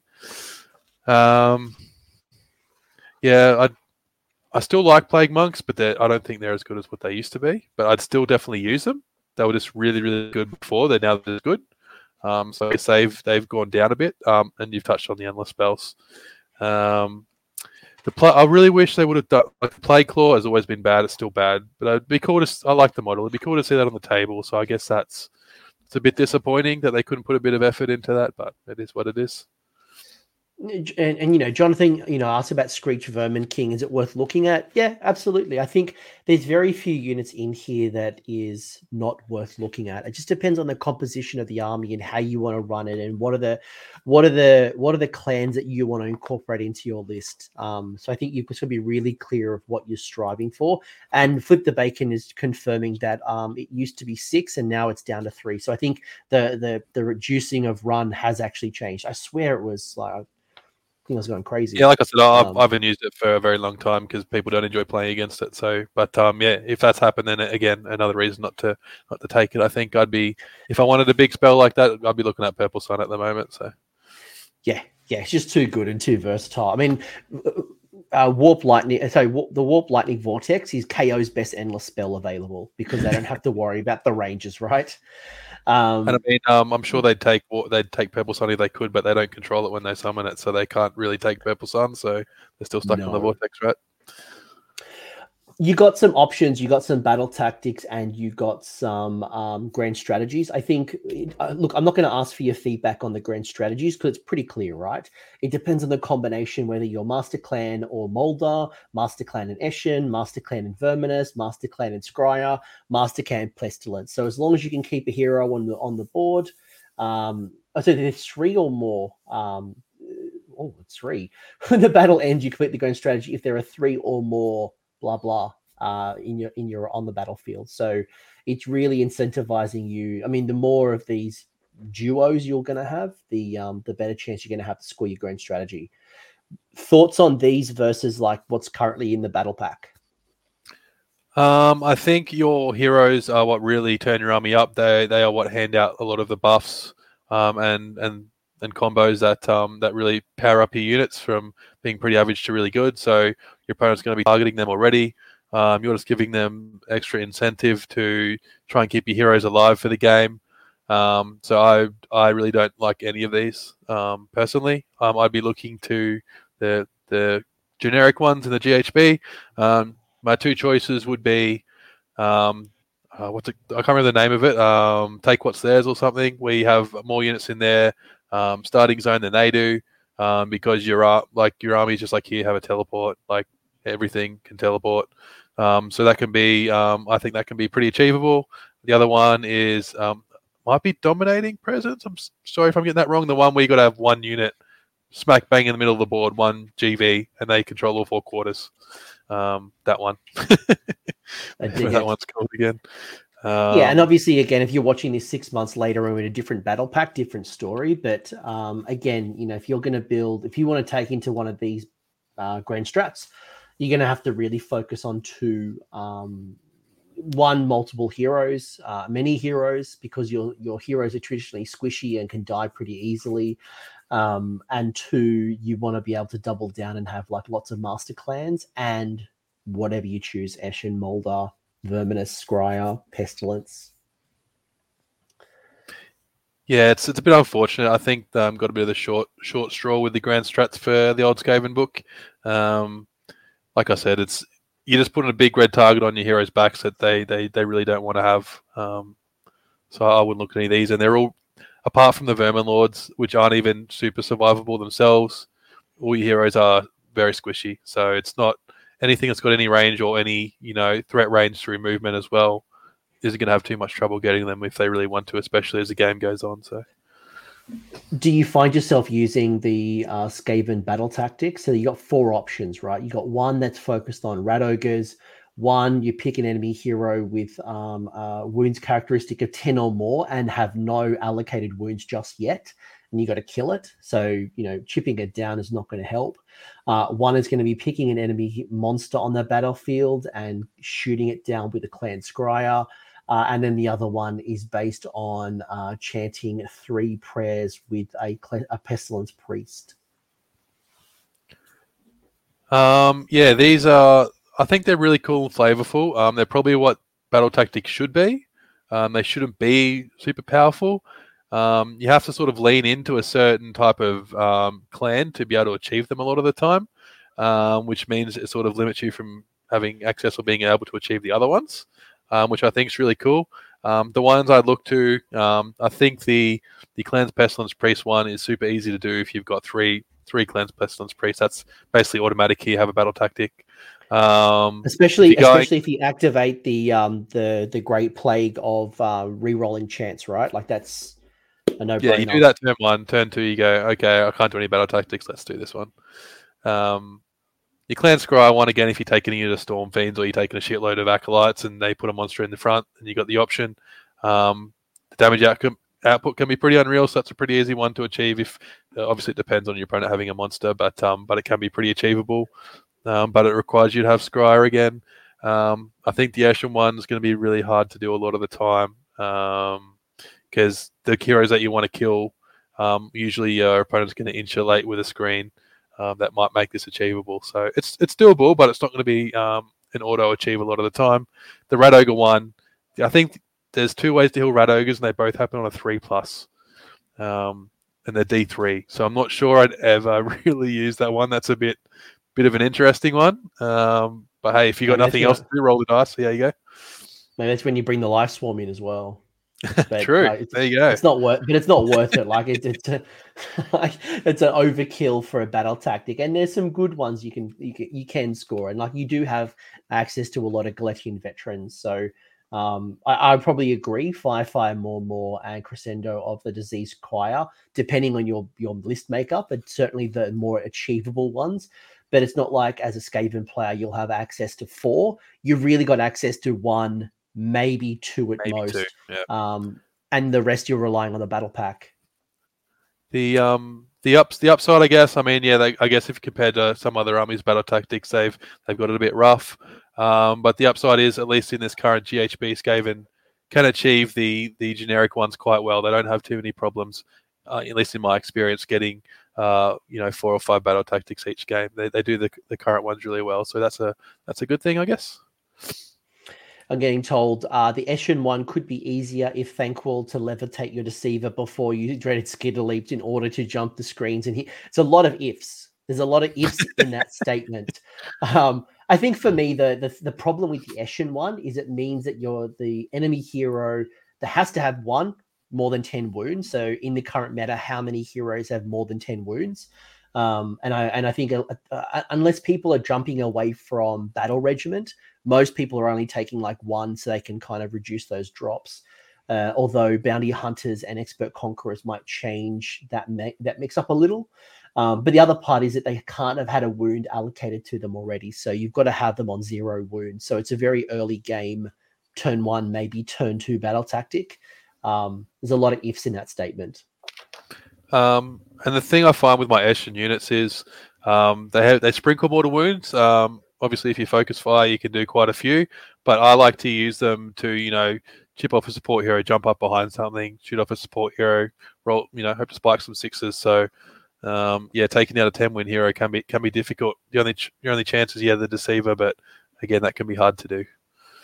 He's cool. not super so moment, Moment of truth is your list. People have been asking, when is what's your list? What's Joel's list? And it is here. So I'm going to read it out really quickly, and you can kind of talk me through as much detail as you want or as little how this all works. So take what is theirs as the grand strategy, and you've got Indomitable as your triumph. You've got your Vermin Lord Deceiver, which is the general with incredibly agile, the magnetic trinket, flaming weapon, and ghost mist as two spells. And you'll notice that he's gone um, commanding entourage as and warlord as well. So you've gotten both an extra spell and an extra artifact, as well as expert conquerors and bounty hunters. You've just gone all the, the battalions. I love you've got you've got Grey Seer. You've got two Grey Seers. One has Skaven Brew artifact with Skitterleap and Death Frenzy. You've got uh, another one with Skitterleap and Death Frenzy. You've got a plague priest with the uh, curse uh, universal prayer. You've got the um, the underworld's warband that uh, slinks with skitter strength shank um, with the, with his crew. Uh, you got Thanquol on Bone Ripper. You and this is probably a good. Oh, I, I want to unpack this a little bit because of um, Thanquol, and you've got some customization with Thanquol. So I'd love to know why you've gone two and two as opposed to like three and one or four and one of the the weapon options. Um, but you have gone to uh, warp fire braziers and two warp fire projectors. Also with Skitterleap, also with Death Frenzy, you got yourself three units of Clan Rats. Uh, you got yourself obviously the the friends that go with um, the Slinks. You've got two units of Plague Censer Bearers. You've got Boatman Locky you've got cogs, and you've got geminids. So that comes in at 1985, 12 drops, 131 wounds, no allies, uh, no reinforcement points. Whew, what on earth is going on here? How does this all work? That's a mouthful. I gave you a break. Um, I gave you a break. Cool. Let's go. Um, so uh, the first thing I'll point out is people say Thanquol's got spells. Um, the TO for our event on the weekend has it's obviously there's no Skaven facts, so we've got to guess and you know use a bit of common sense. Um, so was led to have some spells there. Um, and I think logic will logic will show that that was a misstep, and the FAQ will will give Thanquol back spells, but um, assume those spells aren't there if your TO are ruling it rules as written right now. They're handy to have. I honestly don't find myself using them a lot of the time. Um, Thanquol has plus three to cast plus four next to a hole, so most of the time he's putting out an endless spell and mystic shooting himself. Um, so I don't find it to be the biggest deal. It's handy to have if you can have it. Not the end of the world if we lose it. Um, I've gone two and two because I find um, the combo here is with with Geminids. Geminids, um, I'll read it out. Some people might not, might not know what it does. Um, it passes over a unit um, or sets up eight, moves eight.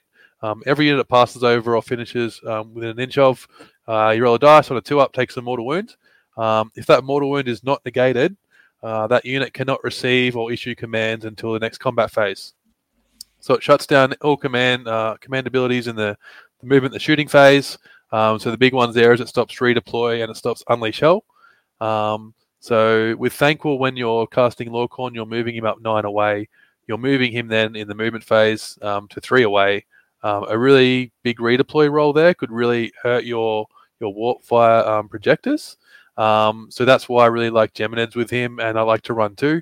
Um, a lot of people might run three or four to really make sure you get the mortal wounds. But when you combat that with um, with Geminids, it basically guarantees or gets close to getting all the all the models in the unit within range.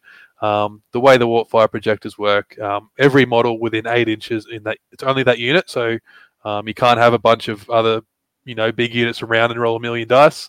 Um, so I've got two, so every four up is a mortal wound. So if you got two, you roll two dice for every model. Every four is a mortal wound. So if they're one wound models, on average dice, the whole unit's gone. Or in the case of what happened to me last weekend, um, my Thanquol had four of the uh, the Burdenators, the four of the, the projectors, and it did 44 mortal wounds to my unit of 20 witch elves. So it was 80 dice on a four up. I was 80 dice because it was because it was yeah it was it was uh, it was four of them. Um, uh, my advice to my opponent was while it worked against me, uh, although ultimately that my opponent didn't win the battle, um, it is playing uh, a risky game because if we are, if you're going to be shooting uh, Thanquol into other units and they don't have the hordes that I had in my witch elves, then the attacks you're not getting that many attacks. So I, I do personally like the split of uh, either 3 1 or, or 2 2. I think 2 2 is kind of the way I would build it. But um, if you do see like a horde meta and like zombies and and clan rats and and and spooky ghosts and witch elves and like, cities and everyone's hoarding it up, then yeah, you might want to go all four um, projectors. And, and you briefly touched on it there. You run into an army um, that's got no hordes. You've, you're paying 415 points for a guy that's just basically there to cast two spells. Um, at least with two braziers, like they're only each brazier gives you two attacks on three threes, neg two three, which is pretty good. Like you're not going to complain about that. Um, it's not going to go and kill Archaon, but um, you know, it gives him that option to go in and, and do work against some units. He'll, he'll take off a support hero. He'll take off a 10, mm. 10 man unit. You know, it gives him a chance. If he charges some annihilators, he might get one or two through, and every attack that goes through kills the annihilator. So it just gives you, you can use him in, in a lot more ways. He's a lot more versatile, I find. Um, so that's why I like to have at least a couple of braziers on there. Yeah, that's why I said like even if it's even if you still want to go three of the the projectors and have one um, brazier, I think having a, a, split force, you'll get a bit more versatility from Thanquol. But hey, you do you build it the way you want to build it. How's the rest work? What's what's going on? What are the internal synergies? How what are you trying to achieve with this list? Um, and the other thing with Thanquol, yeah, comes down to play style. I like to be aggressive, so that that, that sort of suits me. Um, this list is um, a bit of a mini alpha list um, that's com- that's combined with uh, board control and movement. Um, so I'm going to give away a few of my secrets. So I hope um, whoever's playing on the weekend isn't listening too closely. Before you uh, do that, can I just call out one point that we kind of slightly went over that I think is worth calling out? And that is with the boatman. So that endless spell, Lauchon, the, the boatman, um, it allows a wizard to move after its move. So that's a very that breaks the rules. Traditionally, when you set up and, and deploy and you you know that counts as your move in this particular situation with the endless spell, it allows you to move. So normally when you teleport, you'd be outside of nine, which which wouldn't work with Thanquol. You can't pop up from a Gnaw hole and start burninating because you'll be out of range. So the boatman becomes really important because then you can move. Thanquol's got a move of 10. 10 so yeah. you can get within three um, and then just burninate as much as possible. So that's where the combination works. I just want to call that out just because I noticed that some people with that endless spell have missed the fact that you can move after you teleport. Yeah, and I've seen some people say it's a misprint, but the old one specifically said you could not move, and now they specifically changed the wording to you can move. So it might get changed, it might get back, definitely a possibility. It might get changed to, you know, only wizards with 10 less than 10 wounds can use it, something like that, or no mounts. Um, but for the moment, um, take advantage because it's a, oh, so much fun combo, so much fun to use. Um, cool. So yeah, the um, I touched on the Vermin Lord Deceiver before, but I'll quickly touch on it again. Incredible agility um, gives it fly, gives it two finest hours. Um, so combining with the scurry away, um, lead disability, um, can make him super survivable. If he's in a fight, he's he's not gonna doesn't want to be in. Um, you can you can you know retreat away instead of fighting, um, or if you think you can take a hit or you want to send him in with a buff, um, you can use one of the finest hours as well. Um, with the magnet trinket, that gives you fight first once per game. So again, with that scurry away, if you're in a combat and it's not your turn, you can fight first and scurry away. So you can basically guarantee he's going to live another turn, um, and that's when you've got your finest, your two finest hours back up as well. Um, so he's basically there um, to to combo with Slink a lot of the time. Um, the D- the Vermin Deceiver has a War Scroll spell called Dreaded Skitterleap. Uh, cast on a six, pick a model uh, or unit wholly within 13, um, and place it six away. Um, so obviously, I am not sure there's many other things in the game that when you um, teleport set up again, you can put it within six instead of nine. Um, nine is usually the standard. Um, so it unlocks um, a lot of combinations of things you shouldn't be able to do. Um, so the option in this list is if you've got something you just want to, you know, buff up some clan rats with Skaven Brew, give them two attacks each. Um, you um, you teleport the Plague Priest six away. Curse has a range of not, um, outside nine, so that obviously gives you access to curse something that you normally wouldn't be able to with a teleport that was far away. a lot of the time, I'll teleport the Deceiver in himself. Um, he has a pretty handy shooting attack, so D6 attacks, threes, threes, neg one, two. Um, sixes to hit are two mortal wounds as well, um, which is pretty, which is basically on every echelon unit, so either two or D3 or, or one if on the smaller units. Um, so that can be handy. Um, his attack profile: uh, six attacks, three threes, neg three rend, two damage. Uh, he has a command ability for an Eshin unit holding within 13 to give plus one to hit and wound. Um, and obviously, he's got the flaming weapon. Uh, so the combo there is um, goes in, uses his own command ability himself, casts flaming weapon earlier in the turn. Um, he's twos twos, neg three, three damage, um, which is pretty nutty. Um, the other thing I do is I is I teleport him in six away and I cast Geminids. So from him, if, if it's not going to reach, like I get given the first turn, I can use him to cast Geminids for Thanquol's combo if I want to guarantee units can't move. So Thanquol will get in the range of a bigger part of the unit. Um, so there's, yeah, like I said, this guy unlocks so many combat combos, um, so versatile, so many things you can do. He's a good choice for general because a battle tactic for general kills something. So he's killy enough that he can go and do that. Um, and I find, yeah, twos, twos, neg three, three. It's only six attacks, but you know when you're hitting on hitting and wounding on twos, and you know they need to fail like three, and then a cool nine damage. So like there's a yeah. a pretty good hero, a good chunk of a unit gone. So he does enough for for his points, I think four or five is a lot, but I love him. Yep, hundred percent. Yeah, that's a, that's brutal. That's absolutely brutal. Um, I was just looking at who was in your bounty hunters, and I'm like, no surprise, it's your plague censer bearers. I am not trying to skip ahead. I'm like, oh, he's got like, a, who's he tapping into?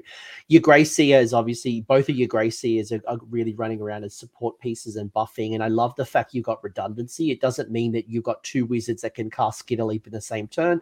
It means that you've got access to great spells, and no matter where you need it and who's in range and what the situation is, you and you see this a lot in death with like with necromancers you'll have you'll double up on certain spells just be able to if one gets shot off the board you've still got that critical spell too. Yeah i was originally looking at maybe giving one an arcane tome but um, i thought um, this would add more to the list so this was a late change and i'm glad i've done it. Um, the thing i love about the grace is is that the 3d6 cast pick the two dice um, which can be amazing for getting your cogs out and then you get to re-roll all your other spells um, so that's usually the first cast I do is with a Grey Seer. Um, usually I'll have a, a nice little um, party huddled around a Gnaw hole, and then you put a nice little cogs next to it, and then you know this list has eight casts, so um, re-rolling seven of them and eight eight after the turn you set it up is um, obviously pretty incredible. Um, it's and that's really really nice combination, obviously with your deceiver because you really want to try and guarantee getting that that skitterleap off if you can. Um, so getting it on a six with a re-roll, five or next to a Gnaw hole is yeah pretty good. By the way, Hannah calling out a good point is that the Deceiver doesn't have the Eshin toxins on the War Scroll. It does do mortal wounds with the Death Star or the Doom Star, but um, it doesn't have the Eshin toxins like the rest of the um, the the kits, which is surprising. It's very strange. It's like uh, he used all his poison on the um, on the throwing stars and um, didn't realize he didn't put any on his dagger. Right? Um, it's got to be for balance reasons, I guess. But um, yeah, it is. It is strange that literally all the little minion dudes can do it on both, and the, the big boss man only gets it on his shooting attack.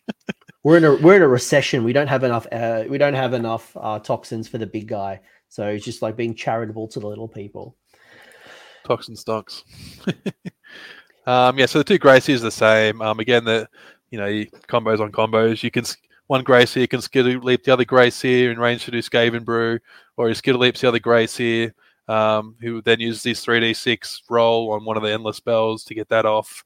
Um, his War Scroll spell Wither can be handy as well on the right target. So that's uh, cast on a 7, range 13. Um, roll 2d6 if, if you beat the units. Uh, I think it's wounds characteristic.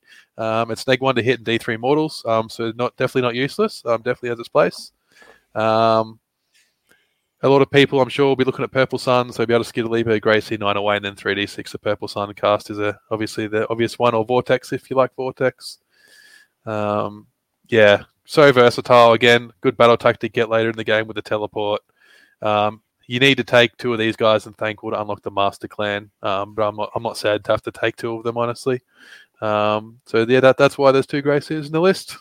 And I mean, they're double casters as well, right? They're double casters, double unbinders. So um, they they're great little options, and I think you made the right call on unlocking double spells because then you've obviously got Arcane Bolt, you've got Mystic Shield, and then there's two um, spells on top of the um the the endless spells. So I think you've got a good variety, and if you're going to go the the double Grey Seer, um, uh, I, I do like the option of going extra a spell.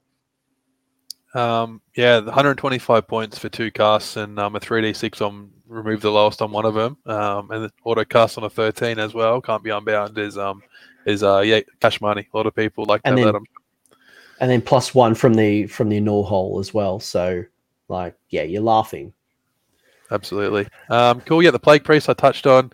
Um, he's a handy little piece. Um, got Curse. Um, I also find myself using the blessed generic um, prayer as well. Obviously, if nothing in range of Curse, you just chuck Bless on something. Uh, you're never going to knock back a six up ward. Why not?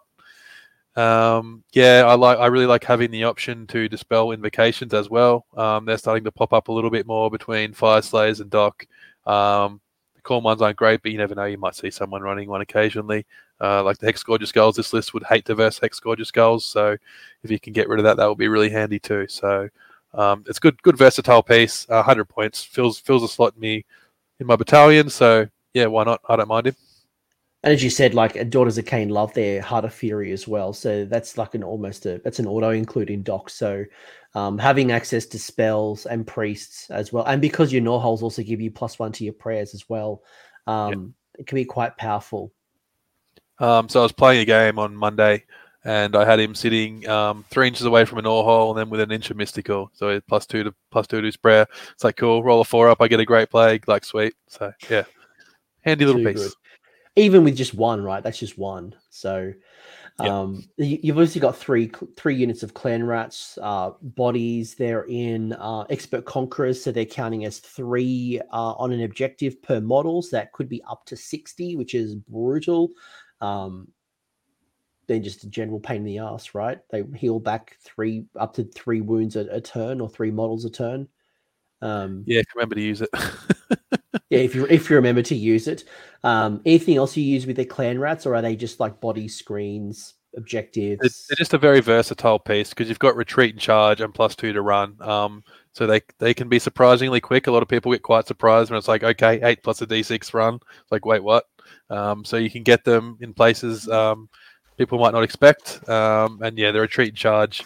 Yeah, you're a treat out of a you know a fight they don't want to be in, or you use it as extra movement that, instead of being locked up. So you're a treat. you might charge a little support hero that can't kill them, um, and they're worth three on an objective, so it might help you steal an objective um, or get to somewhere more important on the board, help create a screen for something else. So they're, they're so versatile. Um, they're they're a unit that um, new Skaven players um, they won't they won't pick up on all the nuances at first, but if you can really sort of master how you're using your clan rats, um, it can really push your results and how well you're going to do um, once you start to use them to their full potential. Yeah, and like friend of the channel, Dan Brewer, who's been on the channel multiple times with Skaven, he was a master of clan rats and being able to manipulate them with the retreat and charge. You know, even a unit of like two or three clan rats, if you wipe out most of the unit, you retreat them, they can kind of go steal objectives, they can block out and, and deny and zone up the board. Uh, and now you get the ability to be able to return models um, with the, the seething swarm. So they've just gotten even better. So the points Um, went down. They got the plus one to save always instead of only with 10 or more models. Um, they get the extra reach now from the eliteness ability, so you can run rusty blades instead of spears. So your your fours and fours, like yeah, clan rats clan rats got so much better in this book, and they're already amazing. So Yeah, they just they've just lost the battle shock immunity. So don't so you know out probably my advice competitively is don't go overkill reinforcing them. Maybe one at best, but don't do too many reinforcements in your clan rats. And because a lot of your Skaven models come in quite small areas anyway, you're probably going to spend your reinforcement pa- points elsewhere. You know, Storm Fiends, for example. Um, but you know, you, you've you've proven here, Joel, you've spent no reinforcement points here. You've just gone pure bodies without reinforcements.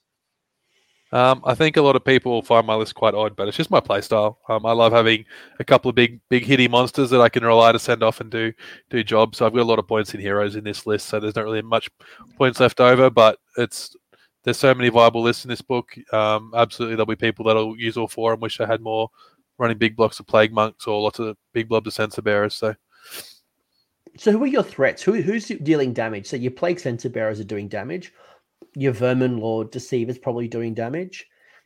I mean, obviously everyone can do damage, but oh, and obviously Thanquol as well. Um, are they your like your damage dealers?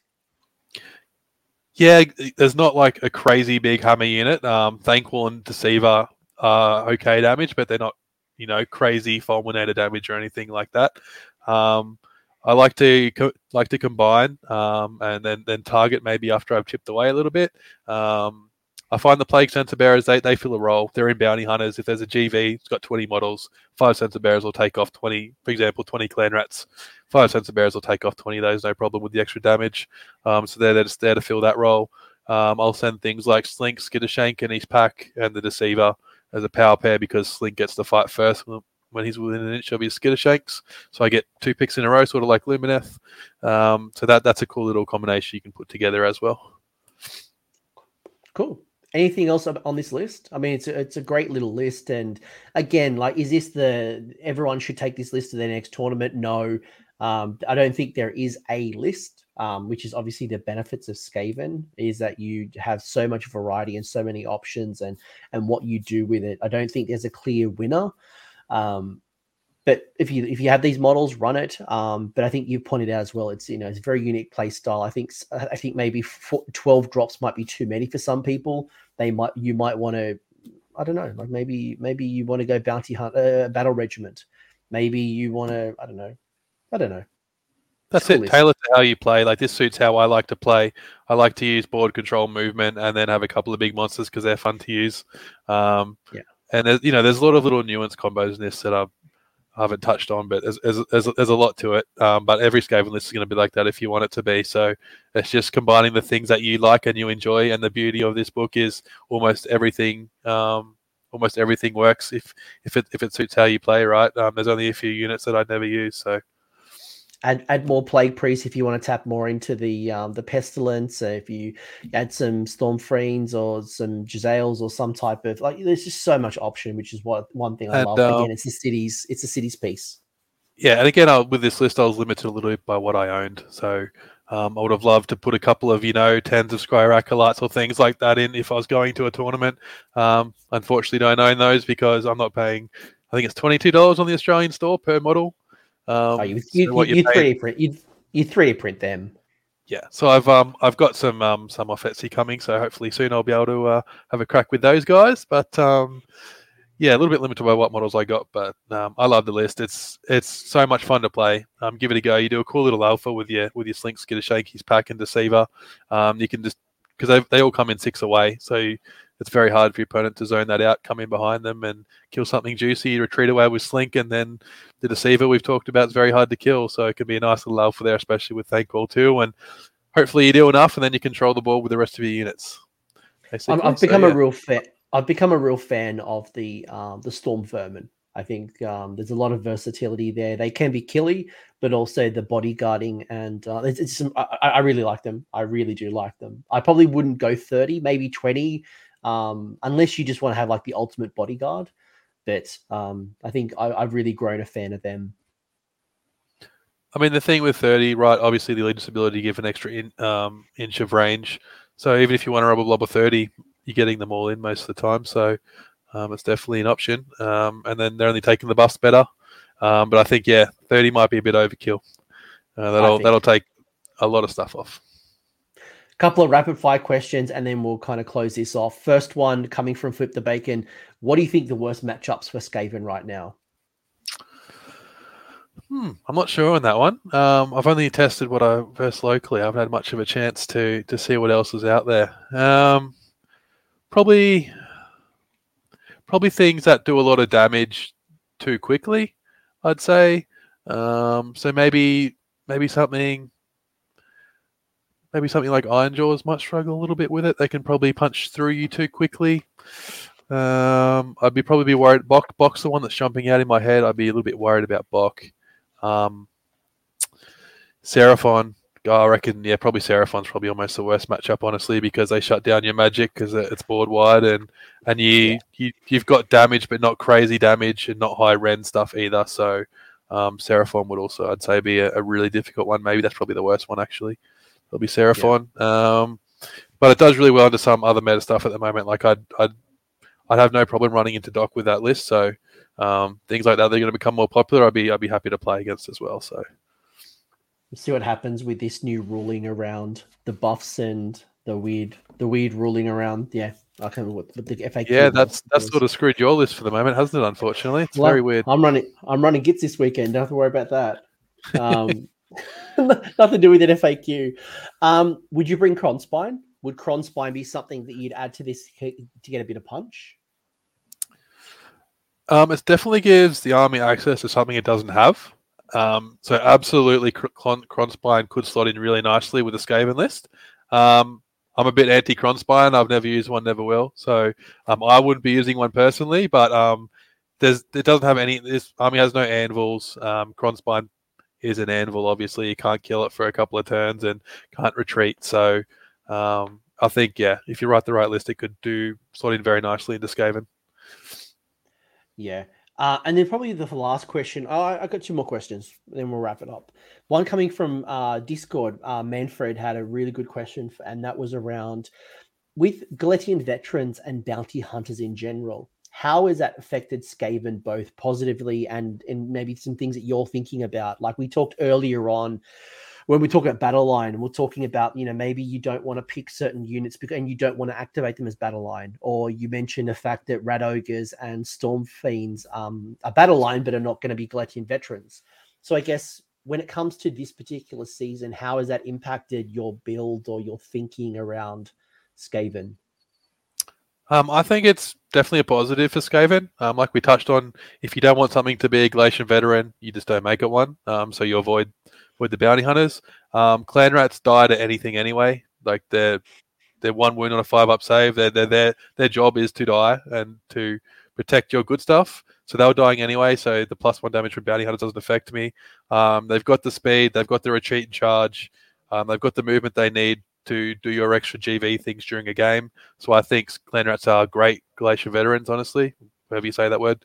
Um, so yeah, personally, I think it's it's just positive to Skaven. I, don't- I if you know it's it becomes a negative if you, you want to make you want to run your big stormworm and blocks and you're forced to the GV. There's no choice, or you want to do a 30 blobber plague monks and put all the buffs on them. Then obviously they die and again they die anyway, but um, they might have a chance if if that wasn't there. But um, no, I think it's all for the most part all positive.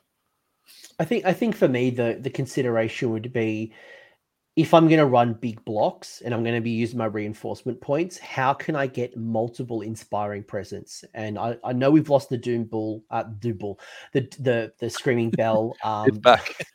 so many things, but like for me, like one of the things that I'd probably do if I was going to run a horde would be to make sure that my list was like 1940, 1950.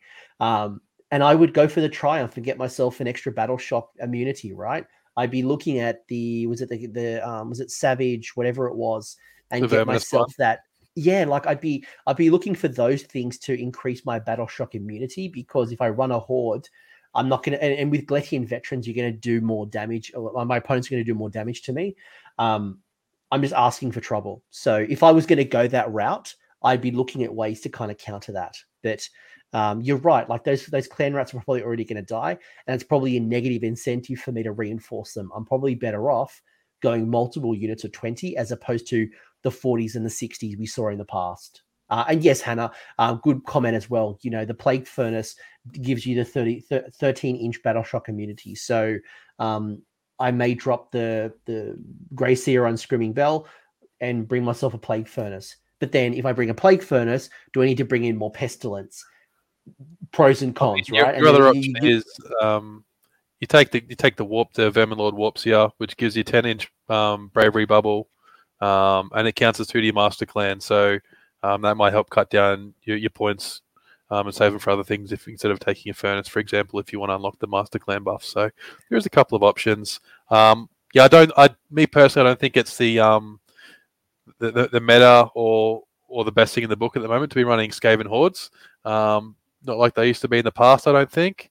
Um, you can definitely do it, and if I was going to do it, I'd be doing it probably in Verminus. Um, Pestilence can kind of do it, but I'd I'd rather probably run MSU. I don't think I think running big blobs of sense of barriers is a bit overkill. I don't think you need it. Um, you know, maybe unless you're 10. building but- for attrition, like unless you're building for attrition, right? You take 15, they are quite cheap at 90 points.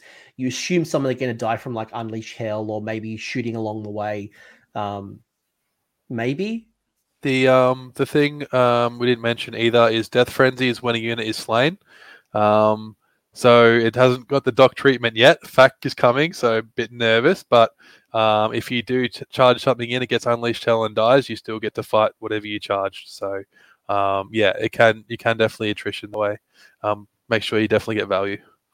Yeah, yeah, and look, yeah, again, good comment. Um, we are recording pre FAQ if you are watching this at a later stage. So some of the things that we might have discussed actually have been updated. So you know, do check your FAQ to ensure that you know we we didn't see something that's now incorrect. But I guess it's like any video, right? Literally, they can change any rule at any time. Um, final question, then I'm going to bed. Is what's the key to success when it comes to running Skaven? Like, how do I win my games? Like, what advice would you give to me if I'm a player who's currently going like one and four or two and three? Um, how do I get the most out of my my army? Um, I think Skaven. Um, it's all about your placement. Um, you have to be really on top of your your placement, and um, obviously in combination with that is your movement. Um, almost everything is reliant on your units being in the right place at the right time, um, whether that be for spells or buff ranges, or just being in a position where it can't die, or to get to where it needs to be on the following turn. Um, so I'd say you really, you really need to know um, when to send something in, like when to go and when not to go. Um, you really need to think about whenever you're moving in or placing it down, is this the best place and where it should be placed? Um, it's very easy to make make a small mistake, and it can be um, very costly. Um, if you don't get your positioning and your movement correct, it will cost you the game. Um, I guess that can be said for a lot of armies too, but I think especially for Skaven, that's that's the key to this army is getting your positioning and your movement right, because um, that's where the game will be won and lost for you.